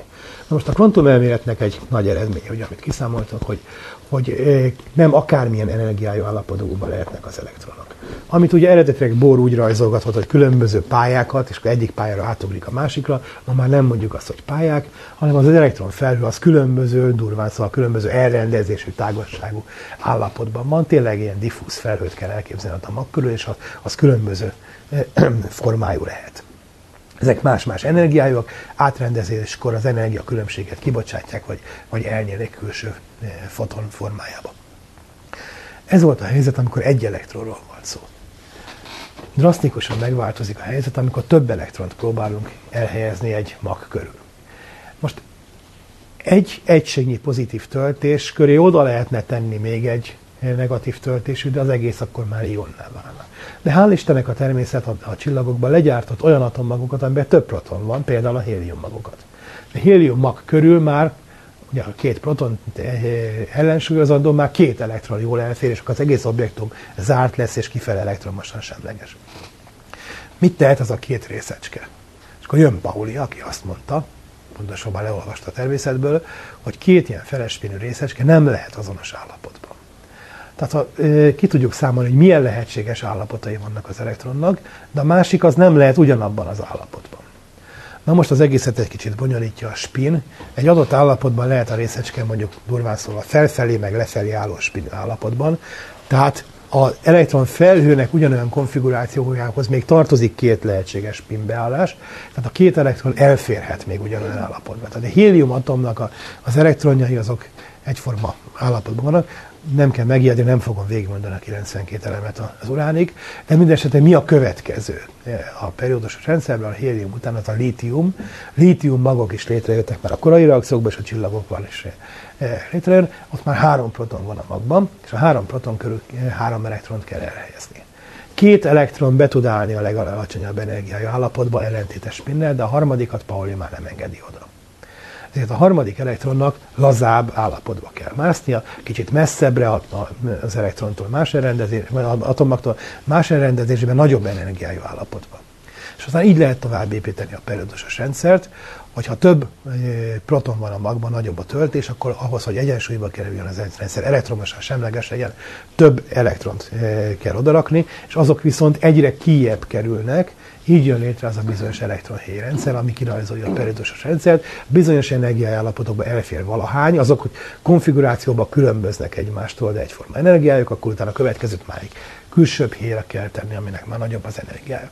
Ezért, ahogy megyünk tovább, az atomok egyre nagyobbak lesznek, még mindig 10 minusz 10 méter a nagyságrend, de már szorzókat kell hozzátenni.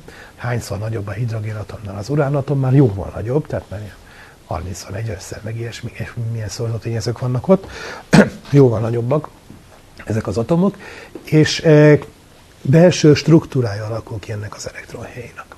És ez mind azon múlik, hogy a, e, egyrészt az elektronok ilyen lazán kötöttek, tehát tudnak messzebbre menni a, az atomaktól, másrészt érvényes a Pauli elv, ami nem engedi őket, hogy mindegyik menjen le az alapállapotba.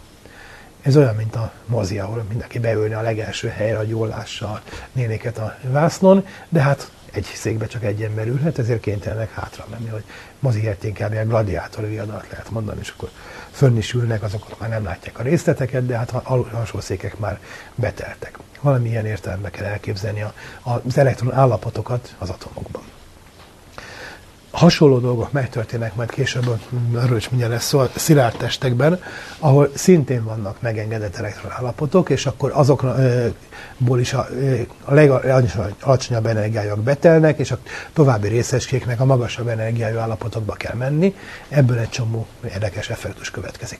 Na minden esetre egy-egy atom az, az egy ilyen struktúra, hogy egyre lazább, diffúzabb, a legkülső része, részéről viszont könnyen le lehet piszkálni az elektronokat. Azok már kevésbé vannak kötve. Jó messze vannak. Miért vannak messze? Mert ugye a közelebbi állapotokat már elfoglalták.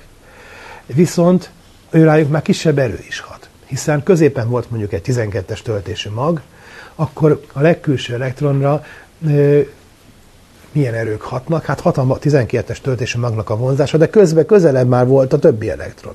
Ott már volt egy csomó elektron, azok leárnyékolják azok, azok a taszítását. Tehát őt már kevesebb erő fogja odahúzni a legkülsőt, mint a belsőket, és ezért az könnyebben messze is van, kevésbé is húzzák, könnyen leszakítható. Ugye a leghátsó sorban álló néző az hamarabb kimegy a moziból, tehát valami ilyen jelleg, kevesebb ösztönzés kell neki, és mégis kimegy. Valami ilyen jellegű effektus kell elképzelni. Ezért az elektronoknak a külső része, külső elektron, vagy az atomoknak a külső elektronhéja, az könnyen piszkálható gerjesztete. Hogy lehet piszkálni? Hozzunk a közelébe egy másik atomot. A másik atomnak is vannak külső elektronjai, és azok eh, elektromos taszítást gyakorolnak erre az atomra. A külön-külön egy-egy atom az zárt, olyan értelemben, hogy elektromosan semleges, a ösztöltése az semleges lesz, viszont amikor egymáshoz közelítenek, akkor már ilyen indukált töltések miatt egy, egyik elektron már hat másikra, nyilván a legkülsők lépnek kapcsolatba egymással. És itt aztán jönnek a finom kvantummechanikai részletek, amiket nyilván itt most nem tudok elmondani, hanem, hanem kiszámolgatták, és ebből alakulnak ki az, az, az, olyan furcsa dolgok, a természetnek az a csodája, amit úgy hívunk, hogy kémiai kötés. Előfordulhat tehát, hogy két ilyen lezárt objektum, az elemi kölcsönhatás, az elektromos erő, az lezárta két ilyen atom, egymással ilyen másodlagos kölcsönhatásba kerül, és ennek következtében megváltozik, ha nem is a legbéje, hanem a külső szerkezete megváltozik, és átrendeződik az elektronhéj. És előfordulhat, hogy úgy rendeződik át, hogy az egész rendszer, a két atomból álló rendszer még alacsonyabb energiai állapotba kerül, mint korábban. Ezt úgy nehéz előzetesen elképzelni, de tényleg ez jön ki a számításokból, és hát a kémikusok kidolgozták a megfelelő szövegrendszert, ahogy ezt köznapi nyelvre lehet fordítani. Vegyérték, affinitás, meg ilyesmi Emögött durván egy, először is az volt, hogy nem értjük, másodszor viszont most azt kell mondani, hogy ezek a fogalmak azt jelentik, hogy ha nagyon akarom, akkor nagy számítógéppel kiszámolom. Tehát meg lehet oldani a kvantummechanikai egyenleteket, és tényleg az jön ki, hogy, a, hogy a, ez a két rendszer alkothat olyan még összetettebb rendszert, amelyben az energia még kisebb. Ekkor nyilván felszabadul egy kis energia, és kisugárzódik, amit viszont megint csak kívülről vissza lehet adni, és akkor a rendszer szétmegy. Így keletkeznek tehát a molekulák, az atomokból létre, atomok azok e, valamilyen értelemben zárt objektumok, de ezekből további, e, még összetettebb rendszerek keletkezhetnek. Most jön a természetnek egy újabb nevezetessége, amit nem győzünk csodálkozni, és nagyon örülünk, hogy így van. Ez, amit úgy hívnak, hogy az energia lépcsőknek a szerkezete. Ugye már ma is itt emlegettem, hogy többszörös, több szinten alakultak ezek a kötött állapotok. Az első szint az volt, amikor a kvarkok egyesültek nukleonokká. Itt rettentő nagy energiákról volt szó. Akkor, amikor ezek a folyamatok zajlottak a természetben, akkor még marha, marha meleg volt, az egy részecskére jutó erő, energia nagyon nagy volt. Ez akkoriban volt, amikor az elemi részecskék egymásból alakultak. Tehát a hőmérséklet akkora volt olyan nagy energia, ami egy-egy részecskének az MC négyzet energiájával összemérhető. Ugye atomfizikában elektronvoltban mérik a, a energiát, akkor kell, hogyha egy volt feszültség különbségen egy elektront fölgyorsítunk, akkor szalad valamelyik karával. Ez a makroszkopikus fizikához képest nagyon piciny egység, de a kémiai folyamatok energiájával összehasonlítható. A magfizikában milliószoros egységek vannak, ott megaelektron volt, tehát millió elektron voltokban mérik, a részecske fizikában meg gigaelektron voltokban, tehát milliárd elektron voltokban, a kvark fizika meg még annál is még százas nagyságrendben nagyobb. Tehát, hogy a világegyetem hűlt, először olyan folyamatok zajlottak le, ahol nagyon nagy energiájú átalakulások voltak, akkor remény sem volt a kis energiájuk, egyszerűen elmosták a folyamatok. Már többször mondtam, hogy földrengésben nem lehet kártyavárat építeni, tehát ha ilyen finom, finom dolgokat akkor nem lehet. Téglákat azért már egymásra lehet rakni földrengés közben is, ha elég ügyes az ember, akkor az nem dől össze. Tehát amikor nagyon meleg volt, akkor a nagy energiai folyamatok. A természetnek az a csodája, hogy ezek a szintek erőteljesen szétválnak. Tehát a részecske fizikai folyamatok és a magfizikai folyamatok között ezerszeres szorzó tényező van. Tehát amikor a részecske fizikai folyamatok már lezajlottak, akkor és hűlt tovább a világ, akkor jöttek a magfizikai folyamatok. Akkor a magfizikai folyamatok már lezajlottak, és még hidegebb lett, és még kisebb lett az átlagos energia, akkor kapcsolódnak be ezek az elektronokkal kapcsolatos folyamatok. Tessék megint elképzelni, hogy nem így van. Például, mert az elektronok nagyobb a tömege, közelebb van, más a kötési energia, meg ének akkor egy-egy elektronhéj átrendeződés akkora energiával járna, kisugárzódik valami foton, de az például mehetne befele is, és elnyelni az atommag. És az atommagban történne valami átalakulás. Hú, de örülnének ennek az alkémisták. Ők ezt próbálták. Hát kémiai folyamatokat, azaz lángot, az mit jelent a láng? Az, hogy néhány elektronvoltnyi energiát összpontosítunk egy atomra, ezt jelenti a láng. Melegítjük. És azt várták, hogy megváltozik az elemnek a mi volt a tehát, mai nyelven szólva átalakul az atommag. Ez nem eleve marhaság, elő, előfordulhatna, hogy ilyen a világ, de nem ilyen. Akkor lenne ilyen, hogyha közel lennének egymáshoz az elektron fizikai energianagyságrendek, meg a magfizikaiak. Akkor az egyik típusú folyamat befolyásolhatná a másikat. Ugye van elektrokémiánk, mert az elektromos rendszerekkel lehet kémiai folyamatokat kiváltani, ugyanolyan nagyságrendű. És akkor senki sem csodálkozik az, hogy a zseblámpa elemben elektromos és kémiai dolgok átalakulnak egymásban, mert ugyanolyan energetikai nagyságrendben vagyunk. Az, hogy az atommag is átalakulnak, ez elképzelhető lenne, de nem így van, mert ahhoz ezerszer vagy még vagy milliószor nagyobb energia kellene. Tehát hogy kell mondani, praktikus szempontból ezt teszi lehetővé megint csak különböző fizika tanszékeknek a létezését. Tehát vannak magfizikával foglalkozók, meg szilárdes fizikával foglalkozók, ugyanazt az alapot tanulják, de még sincs a kettőnek többnek semmi köze egymáshoz, néhány mérési eljárástól eltekintve, mert egyszerűen más energetikai nagyságrendekről van szó, és akkor az egyik típusú érdekes folyamatok történnek, ott a másikkal nem, nem lesz semmi. Tehát a, a szilárdtest fizikai folyamat során a magok azok adva vannak. Ott vannak a, a szilárdtestben az atomoknak a magjai, de azokkal nem történik semmi izgalmas. Míg ahol a magfizikában történnek nagy energia átalakulások, ott lényegében el lehet hanyagolni az elektronoknak a hatását. Tehát ez a szétválása a skálának, ez történetileg is lehetővé tette, hogy ezek a dolgok ezek egymás után következzenek be az univerzumnak a különböző korszakaiba, és hogy amikor már elég hideg lett, akkor, akkor bekövetkezhettek ezek a kémiai jellegű folyamatok, amiket az előbb mondtam, hogy például létrejöhetnek a molekulák. Még egy nagyon fontos és érdekes eh, jelenségkör történik itt a, a molekulák létrejöttével, a konkáv dolgok megszületése. Azelőtt minden gömbölyű volt, konvex volt. Amikor a gravitáció összehúz egy gázfelhőt, a csillagot csinál belőle, annak nincs füle. De nyuszi gömbnek, meg egyebek, az, az gömböly, ugye? Hát minden ilyen vonzó erő ilyesmit tud létrehozni. Mi kell ahhoz, hogy, hogy konkáv dolgok jöjjenek létre? Kiderült, hogy az elektronpályáknak a speciális alakulása kell az, amit úgy hívunk, hogy vegyérték. Amikor leszokták rajzolni, hogy a szénből kilóg a négyféle vegyérték, és igazából a térben rajzoljuk, akkor egy tetraédernek a négy irányába mik azok, amiket egyértéknek hívunk, elektronfelhők, az elektron, egy bizonyos elektron állapotok, amik egy négy irányba tudnak rendeződni, és azokban az irányokban tudnak kölcsönhatni más atomoknak az elektronjaival. Ha az ember megnézi a gyémánt kristályrácsát, Ugye ott mi történik? A, ezek a tetraéderes jellegű elektronpályák a szomszéd atomoknak az elektronpályával összekapcsolódnak, és egy hatalmas kristály jön létre, minden atom meghatározott helyen van, és köztük ott vannak ezek az elektronpályák.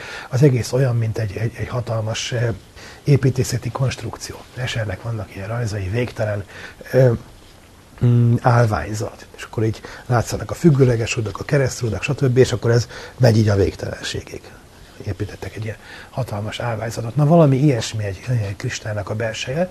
Ezt megint csak az elektronoknak a tulajdonságai teszik lehetővé. Durván szólva megint a Pauli elv. Egy atom körül több elektron van, de azok nem lehetnek ugyanabban az állapotban. Ezért például a térben is, ugye még egymást még taszítják is, igyekeznek különböző irányokba elrendeződni próbálkoztak a matematikusok is olyan számolással, tessék például egy gömb belsejében elhelyezni elektromos töltéseket, egy ilyen átlátszó kis labda belsejébe teszünk töltéseket, amik taszítják egymást. Ha kettőt teszünk bele, akkor nyilván egy a gömb két szemközti pontjába lesznek. Ha hármat, akkor már lehet töprengeni, hogy hol, hol lesznek. 17-nél már elég nehéz a számolás, hogy éppen hol vannak. Egy ideig még a szabályos kristály például a kocka 8 csúcsába, de ha 9-et teszünk, akkor hova megy a 9 nem megoldott a probléma. A tantikusok most is töprengenek rajta, hogy en, en részecskének az elhelyezés az, az hogy történik. Hát a legegyszerűbb fizikailag megvalósítani, tegyük be és nézzük meg, hogy hogy helyezkednek el. Na valami ilyesmi is történik az elektronfelhőkkel, egy széjjel mennek, és akkor bizonyos irányokban nyúlik ki az atomból az elektron meg a másikba, másik atommal kapcsolatban lépve, akkor, akkor létrejönnek ilyen struktúrák. Megjelennek ezek az vegyérték szögek az ember tanulja, hogy a, a e, vízmolekula az úgy néz ki, hogy itt egy oxigén, és itt van a két e, hidrogénatom, és ezek nem egy vonalban vannak, hanem megjelenik köztük egy hiszem, 108 fokos szög, amit elméletek le lehet vezetni, és kísérletek meg lehet mérni tényleg. A jégnek az egész szerkezete azon múlik, hogy az ilyen molekulákból hogy épül tovább, hogy rakodik össze. Tehát ezeknek a, a harmadlagos kölcsönhatás. Ugye mi volt az elsődleges kölcsönhatás? Az atommag és az elektron közötti. Akkor a másodlagos az e, ezeket összevonza molekulává. Harmadlagos kölcsönhatás pedig ezeket a molekulákat összeállítja a jégkristálya, és ebben már orientáció van, irányok, szögek.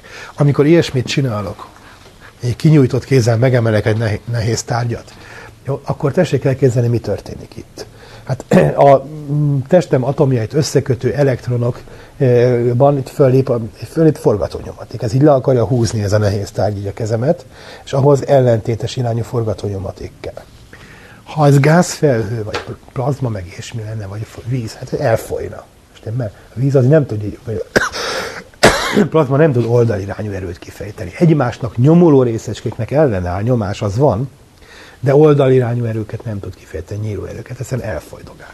Ahhoz, hogy ilyesmiről lehessen szó, kihajló sziklákról, meg egyebekről, ahhoz már ez a dolog kellett, amit az elektronfelhőknek a Pauli elv által eh, leírt eh, struktúrája ad.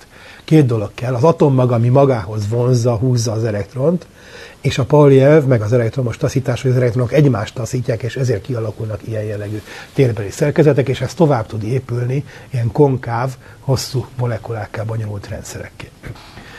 Na most ugye arról volt szó, hogy a, a így kialakult zárt atomi elektronfelhők egymással kölcsönhatásba lépve át tudnak rendeződni. Itt megint van egy újabb energetikai skála. Amikor elég durva ez az átrendeződés, akkor esetleg szétveri az egész berendezést. Tehát ezt hívjuk robbanásnak, vagy tűznek, lángnak. Ha elég finoman játsszuk ezt, akkor, akkor az objektum meg a környezete épségben marad, és végben mennek a kémiai reakciók. Természet újabb energetikai finomságokat talált fel, azt pedig a katalízisnek hívjuk. Hogyha bizonyos molekuláknak a közelében vannak mások, akkor az azokkal való kölcsönhatás kicsit megváltoztatja az elektronszerkezetet, és alkalmassá teszi azokat arra, hogy egymással új, reagáljanak, de kisebb energiakülönbségekkel. Tehát egy, egy külső, egy, új, egy molekulának a hatása a másik kettőre lehetővé teszi azt, hogy ne legyen olyan durva az átalakulás, ne legyenek akkorák az energiák. Ezért finoman történnek a, ezek a folyamatok. Ezt találta fel a természet az élet formájában. Az élet az így működik, a, a kémiai reakciók katalitikusan mennek végbe. Ahelyett, hogy a, a szenet, vagy, a, vagy amit eh, megeszünk a cukrot, lánggal elégetnénk, és ezt a durva beavatkozást csinálnánk, a testünk molekulái kézről kézre adják, és piciri-piciri kis átalakulásoknál csöppenként szedik ki az energiát a cukorból, és végül föl fogjuk használni. Ugyanígy a cukornak a felépítése sem valamilyen durva robbanásszerű dolog, hanem a, a napenergiát, amikor elnyeli az élőanyagot, a molekulák adják rá kézről kézre az atomokat, elektronokat, és rendezik át finoman a struktúrát, amíg végül ilyen energetikus, eh, nagy energia tartályként szolgáló molekulákat, mint a cukor felépítenek, hogy aztán mi meg tudjuk enni és lebontani szintén hasonló finom reakciókkal. Ami megint csak az energetikai nagyságrendnek volt róla, szó, hogy a részecske fizikában gigaelektronvoltokról, milliárd elektronvoltokról van szó, a magfizikában millió elektronvoltokról, a szerves kémiában 1 és 10 közötti elektron volt nagyságrendű eh, folyamatok mennek végbe, tehát amikor robbantunk valamit, eh, meg pezseg nagyon a, a kénsav, meg ilyesmi, ott ilyen nagyságrendű energiák jutnak egy atomra. A szerves kémiában sokkal kisebbek, ott már tized elektron voltak, és a katalízisnél még kisebbek. Tehát a, a biokémiai folyamatok azok hát lényegben szobahőmérsékleten mennek végbe, és még nem, nem történt olyan, hogy valakiben hogy úgy buzgott szószoros értelmében az életenergia, hogy elpárolgott tőle ő maga. Tehát ilyen- ilyenek eh, nem történnek meg, mert ezek a reakciók szabályozva vannak, még kisebb energiái, még finomabb átalakulásokkal.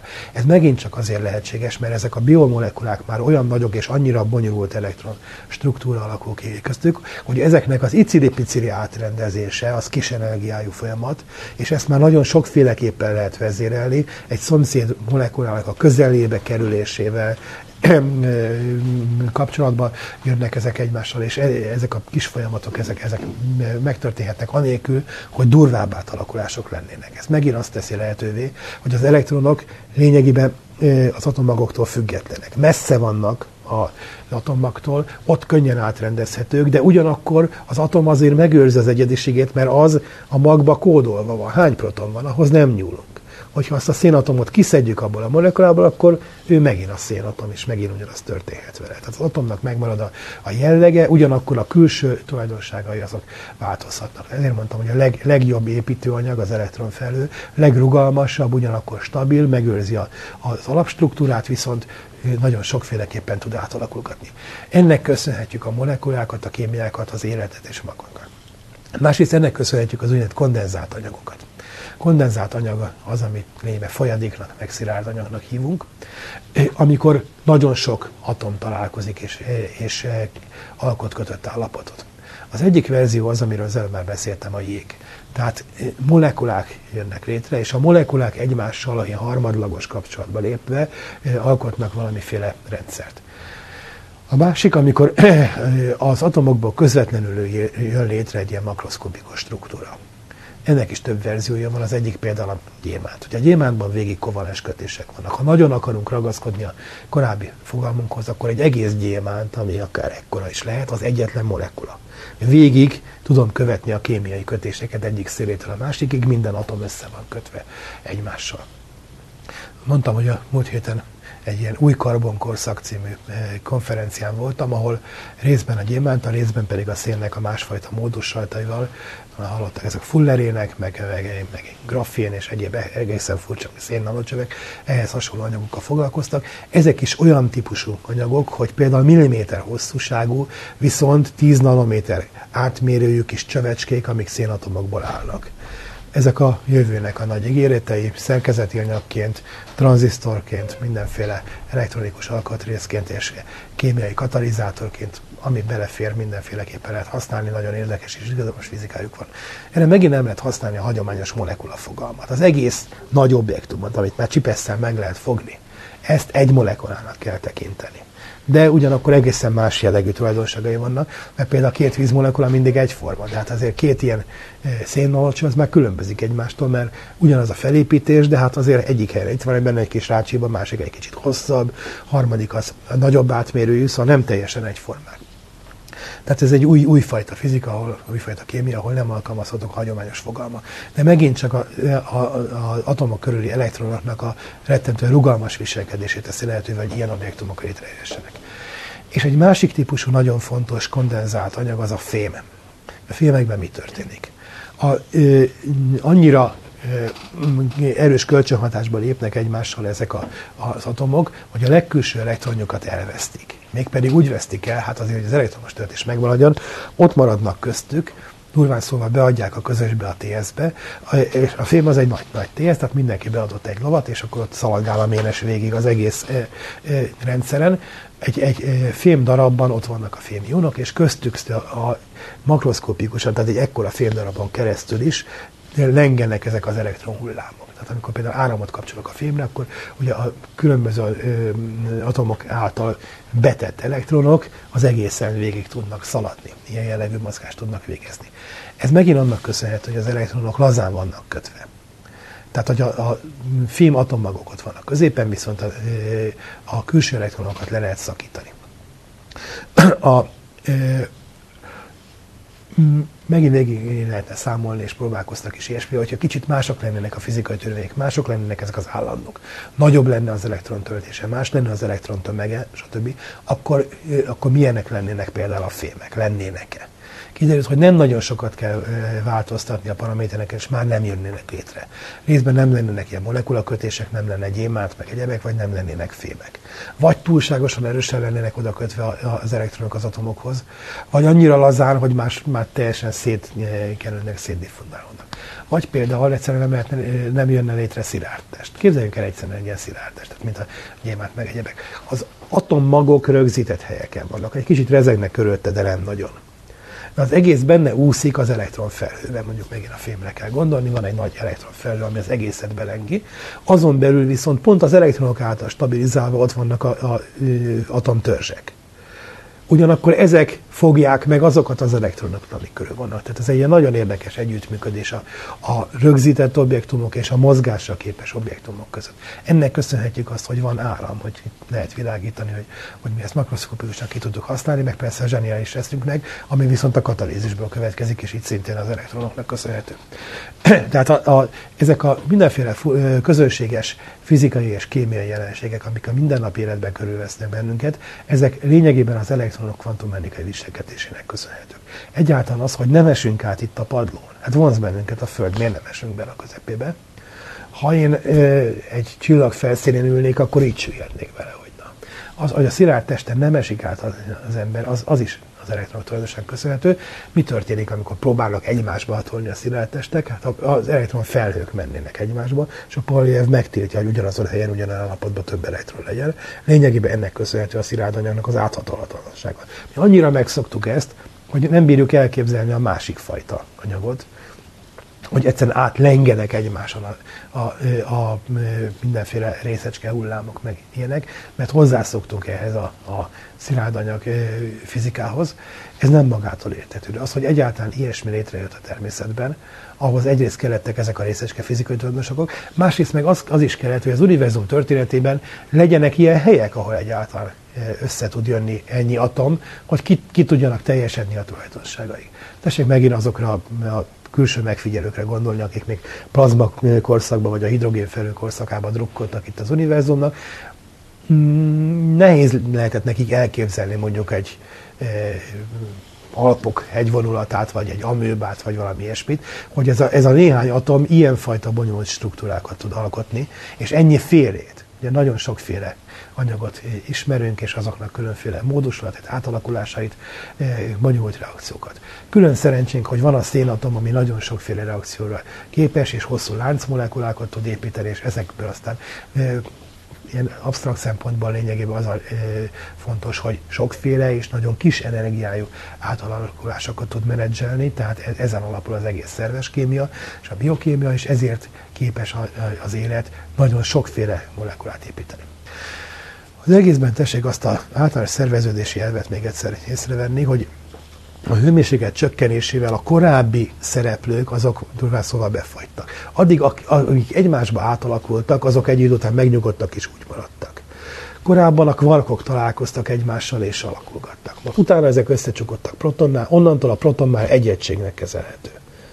Aztán később, amikor létrejöttek az atommagok, akkor a, a kémia korszakában az atommagokkal már lényegében nem történik semmi radioaktivitást, meg ilyesmitől eltekintve, és körülötte az elektronfelhőknél lesz valami. Akkor most már létrejöttek az atomok. Akkor most már az atomokat tekinthetjük egy egységnek, és azokból építhetünk molekulát. Ugyanez később is megvan. Csányi Vilmosnak van egy érdekes könyv, az evolúció általános elmélete.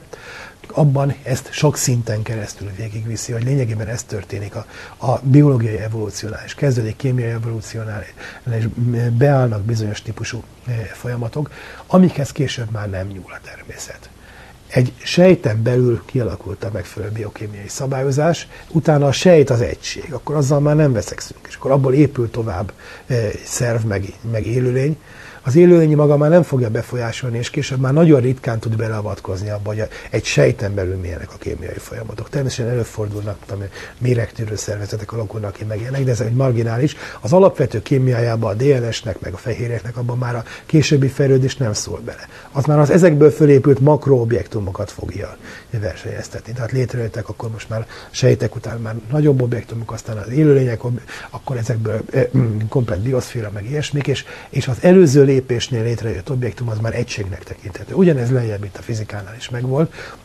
hogy a, a későbbi szinteknél az előző objektumokhoz már nem nyúlunk. Ez eh, alapfizikai szinten lényegében energetikai dolgoknak köszönhető, annak, amit mondtam, hogy a, a a különböző szintek azok energetikaiak elválnak egymástól, és a későbbi, a finomabb folyamatok azok nem szólnak bele abba, ami már korábban megtörtént, egyszerűen nincs rá elég energiájuk. Azért néha előfordulnak ilyesmik is. Tehát e, e, lehetséges, hogy az elektronokkal e, más történik, mint, mint itt. Ugye megbeszéltük, hogy egy atommag és az elektron között kijön ez a bortávolság, tehát körülbelül ekkorának kellene egy atomnak, és ezt lényegében az elektromos erők szabják meg, és ezzel az elektron nem nyúl, nem megy össze annyira, amennyire összemehetne, hanem annál 137-szer nagyobb marad még. Előfordulnak olyan esetek, amikor összemegy. Mi kell ehhez? Nagy nyomás, és a nyomást azt a gravitáció fogja prezentálni. Ha természetben lesznek olyan helyek, ahol atom jellegű anyag, tehát már atom, létrejött atommagok vannak, és köztük elektronok, viszont rettentően nagy a gravitáció és rettentően nagy a nyomás, akkor az anyag elfajult állapotba kerülhet. Ilyen állapot lehet például bizonyos nagy bolygóknak a belsejében. Egyszerűen a bolygó elég nagy ahhoz, hogy a gravitáció az alján levő anyagot más kémiai, vagy más, más fizikai állapotba hozza. Nem a közönséges szilárd anyag, hanem ennél valamivel durvább állapotban. a föld belsejében is valami ilyesmi van. Meleg van, de nem annyira meleg, mint a csillagokban. E, Az anyag nagy nyomás alatt van, és durván szólva megfolyik. Vannak számolgatások, hogy mi kell, mi kell ahhoz, hogy megfolyjon az anyag. Hát mi történik? Az, hogy ezek a másodlagos, harmadlagos kötések, amik az atomokat, molekulákat szilárd testek kiegyesítik, ezek egy kicsit lazuljanak. Tessék elképzelni, hogy épít az ember egy nagyon nagy hegyet. Mekkora lehet egy hegy? Hát a Földön azt látjuk, hogy a, a legmélyebb óceán és a legmagasabb hegy között kb. 20 kilométeres távolság van. 11 kilométer mély az óceán, majdnem 9 kilométer magas a Mount Everest, tehát kb. 20 kilométeres a függőleges. A Marson van a naprendszer legnagyobb hegye, ami, az, az, is 25 kilométer magas. Tehát körülbelül ilyen nagyságrendű. Lehet elméleti számításokat végezni, hogy rakjunk egymásra szilárd anyagot, egyre nagyobbat, mi történik? Hát alul egy idő után meg fog folyni. A nyomás, magának a, a hegynek a súlya annyira nyomja alatta az anyagot, hogy végül plastikussá válik és szétfolyik. Túlságosan nagy eh, tornyot nem lehet építeni, erre valami közmondás is van, milyen anyagokból nem lehet várat építeni, tehát túl magasra tesszük, akkor szét fog szép lassan folyni. Ki lehet elméletileg számítani. Atomfizikai konstansokból le lehet vezetni azt, ki jön egészen döbbenetes, amikor az ember először lát ilyen számolásokat, hogy kijön az, hogy 25 kilométer. Tehát körülbelül ilyen magas lehet egy hegy, az annál túlságosan nagyobb, az már szétfolyik. Még hogyha bizonyos ideiglenes folyamat létre is hozza, akkor is az már, már szétmegy. Hogyha megyünk egy kicsit lejjebb, bejebb a bolygó belsejébe, ahol még nagyobb a nyomás, akkor ott, ott erre már nem sok tapasztalatunk van. Pár éve volt itt egy külön előadásom arról, hogy mi, mi van a bolygók belsejében. Sok tévhit. Sokkal kevésbé ismerjük azt, hogy mi van itt alattunk néhány ezer kilométerrel, mint hogy milyen a, mondjuk a Marsnak a felszíne, pedig az kicsit odébb van. Arról ilyen pontos felvételeink vannak a Mars felszínéről, és itt a lábunk alatt pár száz akár még csak 100 kilométeresen nagyon tudjuk, hogy milyen állapotban van az anyag. Közvetett bizonyítékaik vannak, mindenféle hullámokat vizsgálgatunk, amik átmennek a Földön, és ebből próbálgatjuk kikövetkeztetni, milyen állapotban van az anyag. Hát a számítások azt mutatják, de hát persze ellenőrizni még nem tudtuk, hogy, hogy atomos anyag, de az atomos anyag összenyomódik, durván szólva egy atomnak kisebb lesz a mérete, mint amit itt ez a közönséges fizikai számolás mutatna, a nagy nyomás valahogy összepréseli. Ennek a legvadabb, tulajdonos, vagy legvadabb verziója akkor valósul meg, nem a bolygókban, hanem csillagokban, mégpedig például, amikor majd a, a nap ki fog hűlni. Mi lesz a napból? Ugye már többször volt szó, hogy először vörös óriás, aztán a vörös óriásból fehér törpe lesz, és ha cseréljük a fehér törpe állapotban már e, furcsaságok történnek, na akkor nézzük ezt. Ja, ja, ezt most vissza kell húzni. Hol van ez? Ja, itt van, igen. Bocsánat.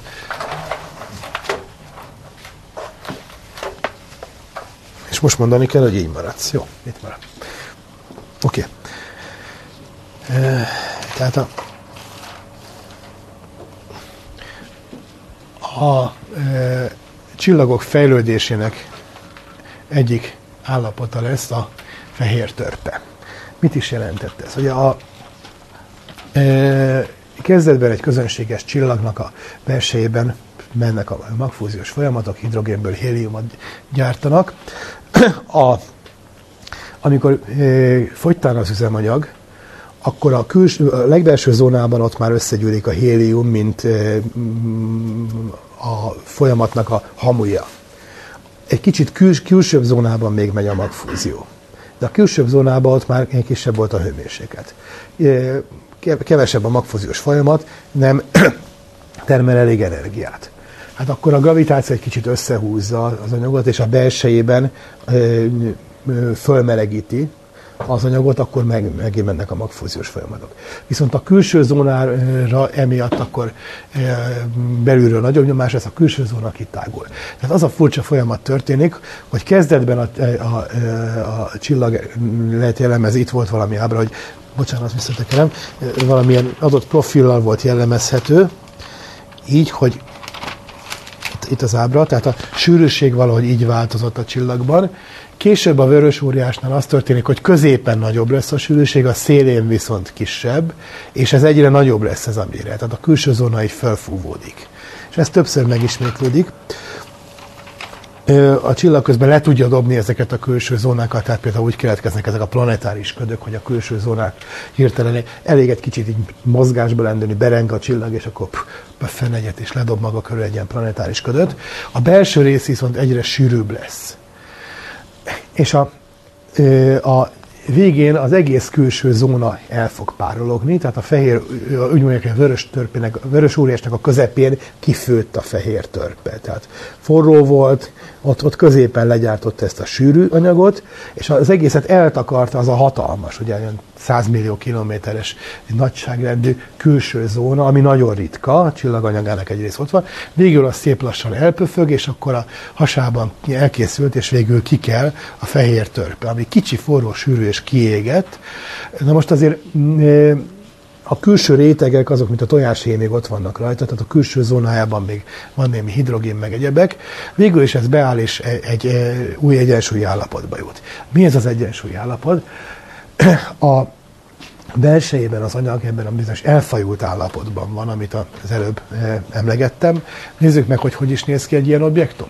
A tömege az körülbelül akkora, mint a csillagnak, tehát a napnak a tömege, a sugara viszont körülbelül akkora, mint a Földnek, tehát ilyen tízezer kilométeres nagyságrendű. Tessék megint arra gondolni, a nap pillanatnyilag másfél millió kilométer átmérőjű, akkor ha vörös óriás ez fölfúvódik 200 millió kilométer átmérőjére, eléri a Mars pályáját, és közben a közepén eh, az anyagnak egy jelentős része sűrűsödik, akkor állva, mint a Föld, tehát 10.000 kilométeres nagyságrendűvel. Tehát elfújja ezt a külső zónát, és marad belőle egy ilyen kicsi objektum. Mivel ez lényegében akkora, mint a, a, a Föld, és akkora tömegű, mint a nap, abból ki lehet számítani a sűrűségét a bolygóknak a sűrűsége, ugye itt a közönséges szilárd anyagnak a sűrűsége a víznek a nagyságrendjében van. Egyébként ezt is le lehet vezetni ilyen atomfizikai konstansokkal való játékkal, mint az előbb mondtam, hogy, hogy körülbelül egy protontömeget be kell tenni egy akkora kockába, mint, a, mint az az A, amit kiszámoltunk, hogy egy, egy atomnak mekkora mérete, tessék behelyettesíteni a függvénytáblázatból, és kijön az, hogy 1 kg per köb deciméter, tehát így le lehet vezetni a víznek a sűrűségét elméletileg. Na itt viszont egy millió, tízmilliószor nagyobb sűrűség jön ki. E, egy millió az ugye a száznak a köbe. Honnan jön? Ez a 137-nek a köbe, ez, a, ez az adat. Pontosan az történik, hogy az elektron felhő, ami ugye nagyobb volt, mint amekkora az elektronnak meg van engedve, lazább volt, 137-szer nagyobb volt az atom, hogyha összenyomom akkorára, mint a Compton hullámhossza, akkor sűrűbb lesz az anyag, mert, mert százszor kisebb nagyságrendet tölt be, térfogatilag száznak a köbe, az lesz az a bizonyos egymillió, tehát annyira fog összehúzódni, még hogyha még 30 ezer is hozzászámolom, akkor kb. 10 millió jön ki. Tehát eh, ha az eredeti atomméretről körülbelül Compton hullámhossznyira tudom összenyomni, össze, össze, hagyom összenyomódni az anyagot, akkor kapom ezt a 10 milliószoros sűrűséget. Ez tehát az az anyag, amikor a, ez már nem atomos anyag, már nem közönséges szirárdanyag, hanem annál sűrűbb. Még durván szóval, még ott vannak az atommagok is közte az elektronok, de az elektronok azok már ilyen összenyomott, degenerált állapotban vannak, és a, a rájuk jutó tart, térfogat az már nem egy atomnyi, hanem annál sokkal kisebb. Tehát ilyen, ilyen sűrűn vannak.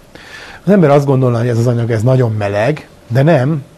Miért mit is van ez, hogy nem meleg? a, az elektronok közel vannak, e, egymáshoz össze vannak nyomva, hát az lenne a legjobb, hogyha mindenki egyszerre leülne a legalacsonyabb energiájállapotba. De ezt megint megakadályozza a Pauli elv. Tessék megint a szilárd testekre gondolni, ahol ugye ott szaladgálnak az elektronok. Ott is mi történik? Hát elméletileg ki tudjuk számítani, hogy milyen lehetséges állapotok vannak. Hát miért nem megy mindenki a legalacsonyabb energiájállapotban, mert a Pauli elv megakadályozza. Megint a stadionra kell gondolni, megtelnek az alsó székek, és van valahol egy ilyen felső perem, hogy addig ülnek az emberek, a fölött meg nincs senki. A szilárdtest fizikának ez az egyik alapvető gondolata, hogy kiszámítjuk, hogy mik a lehetséges állapotok, az alacsony energiájak megtelnek, van egy szint, ameddig megtelik, és a fölött nincs senki, mint hogyha vizet öntenék be, idáig víz van, a fölött nincs semmi. És ezt, ezt hívják Fermi szintnek, ezt a szintet, ameddig így megtelik, és onnan ugrálhatnak. Akik nagyon mélyen vannak, azoknak nagyon sok ö, energiát kéne befektetni, hogy egy kicsit följebb menjenek, mert a fölöttük levő állapotok mind be vannak töltve.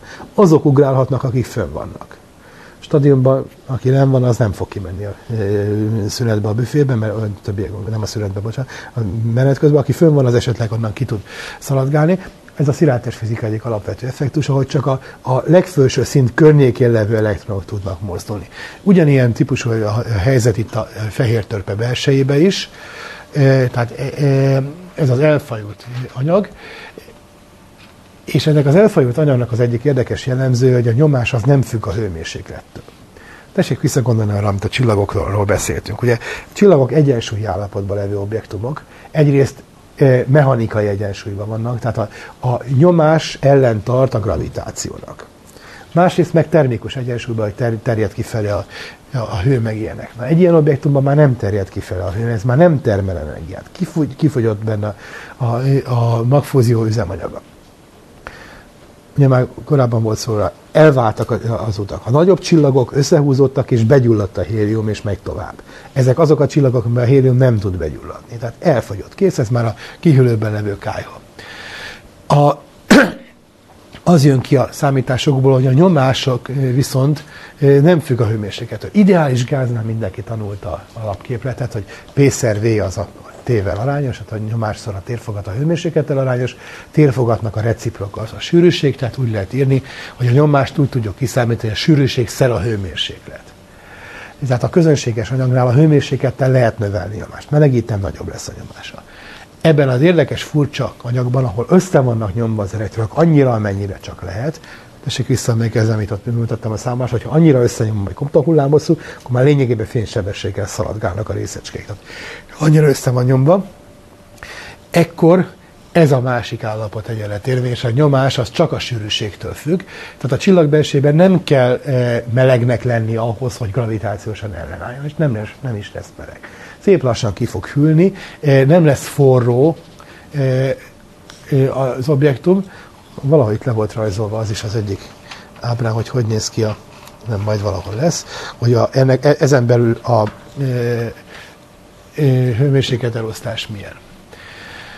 Tehát ideális gázban ahhoz, hogy nagy nyomás legyen, ahhoz nagy hőmérséklet kell, ebben az elfajult anyagban nem.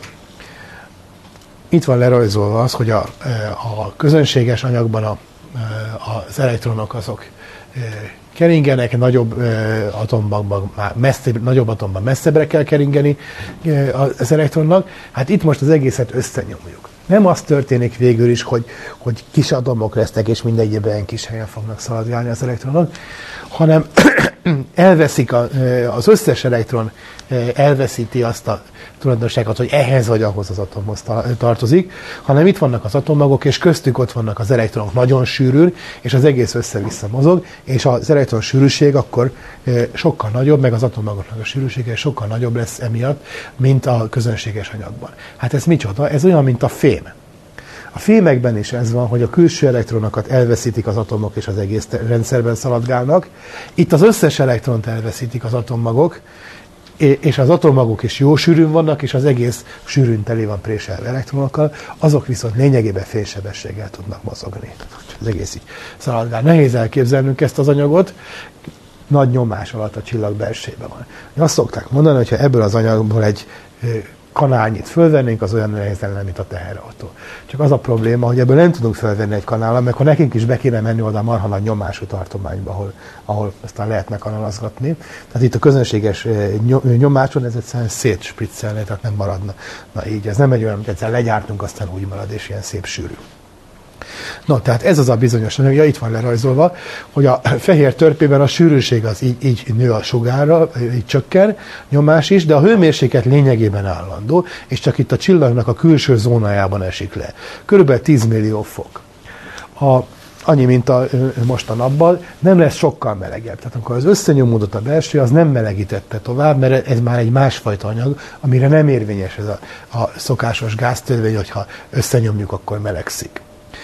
A, csillagoknak az a része, amelyik folytatja a magfúziós folyamatokat, emlékezzenek a számok, azok melegszenek, és akkor már 30 milliárd meg ilyen fokokat is elérnek később.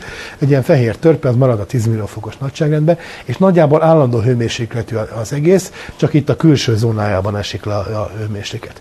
Most a külső zónájában ott mi van? Ugye belül itt vannak ezek a a, a atommagok, lényegében hidrogén meg hélium, és hogyha egy kicsit még tovább haladt a fejlődésben, akkor már szén, meg neon, meg néhány ilyen mm, a periódus rendszer elején levő atomogot legyártott, illetve hogyha korábbi szupernova maradékból összegyűjtött, még mint például a napban van vas, meg szén, meg mindenféle nehezebb anyag, hogy ezeket összegyűjtötte, azok is ott vannak benne, de lényegében az elfajult elektrongáz az az egész. Ez egy nagy, nagy elektrongáz gömb, a magok csak azért vannak ott, hogy elektromosan kiegyensúlyozzák. Tehát ez, ez megint a természetnek egy olyan hely, ahol az elektronok játszák a főszerepet.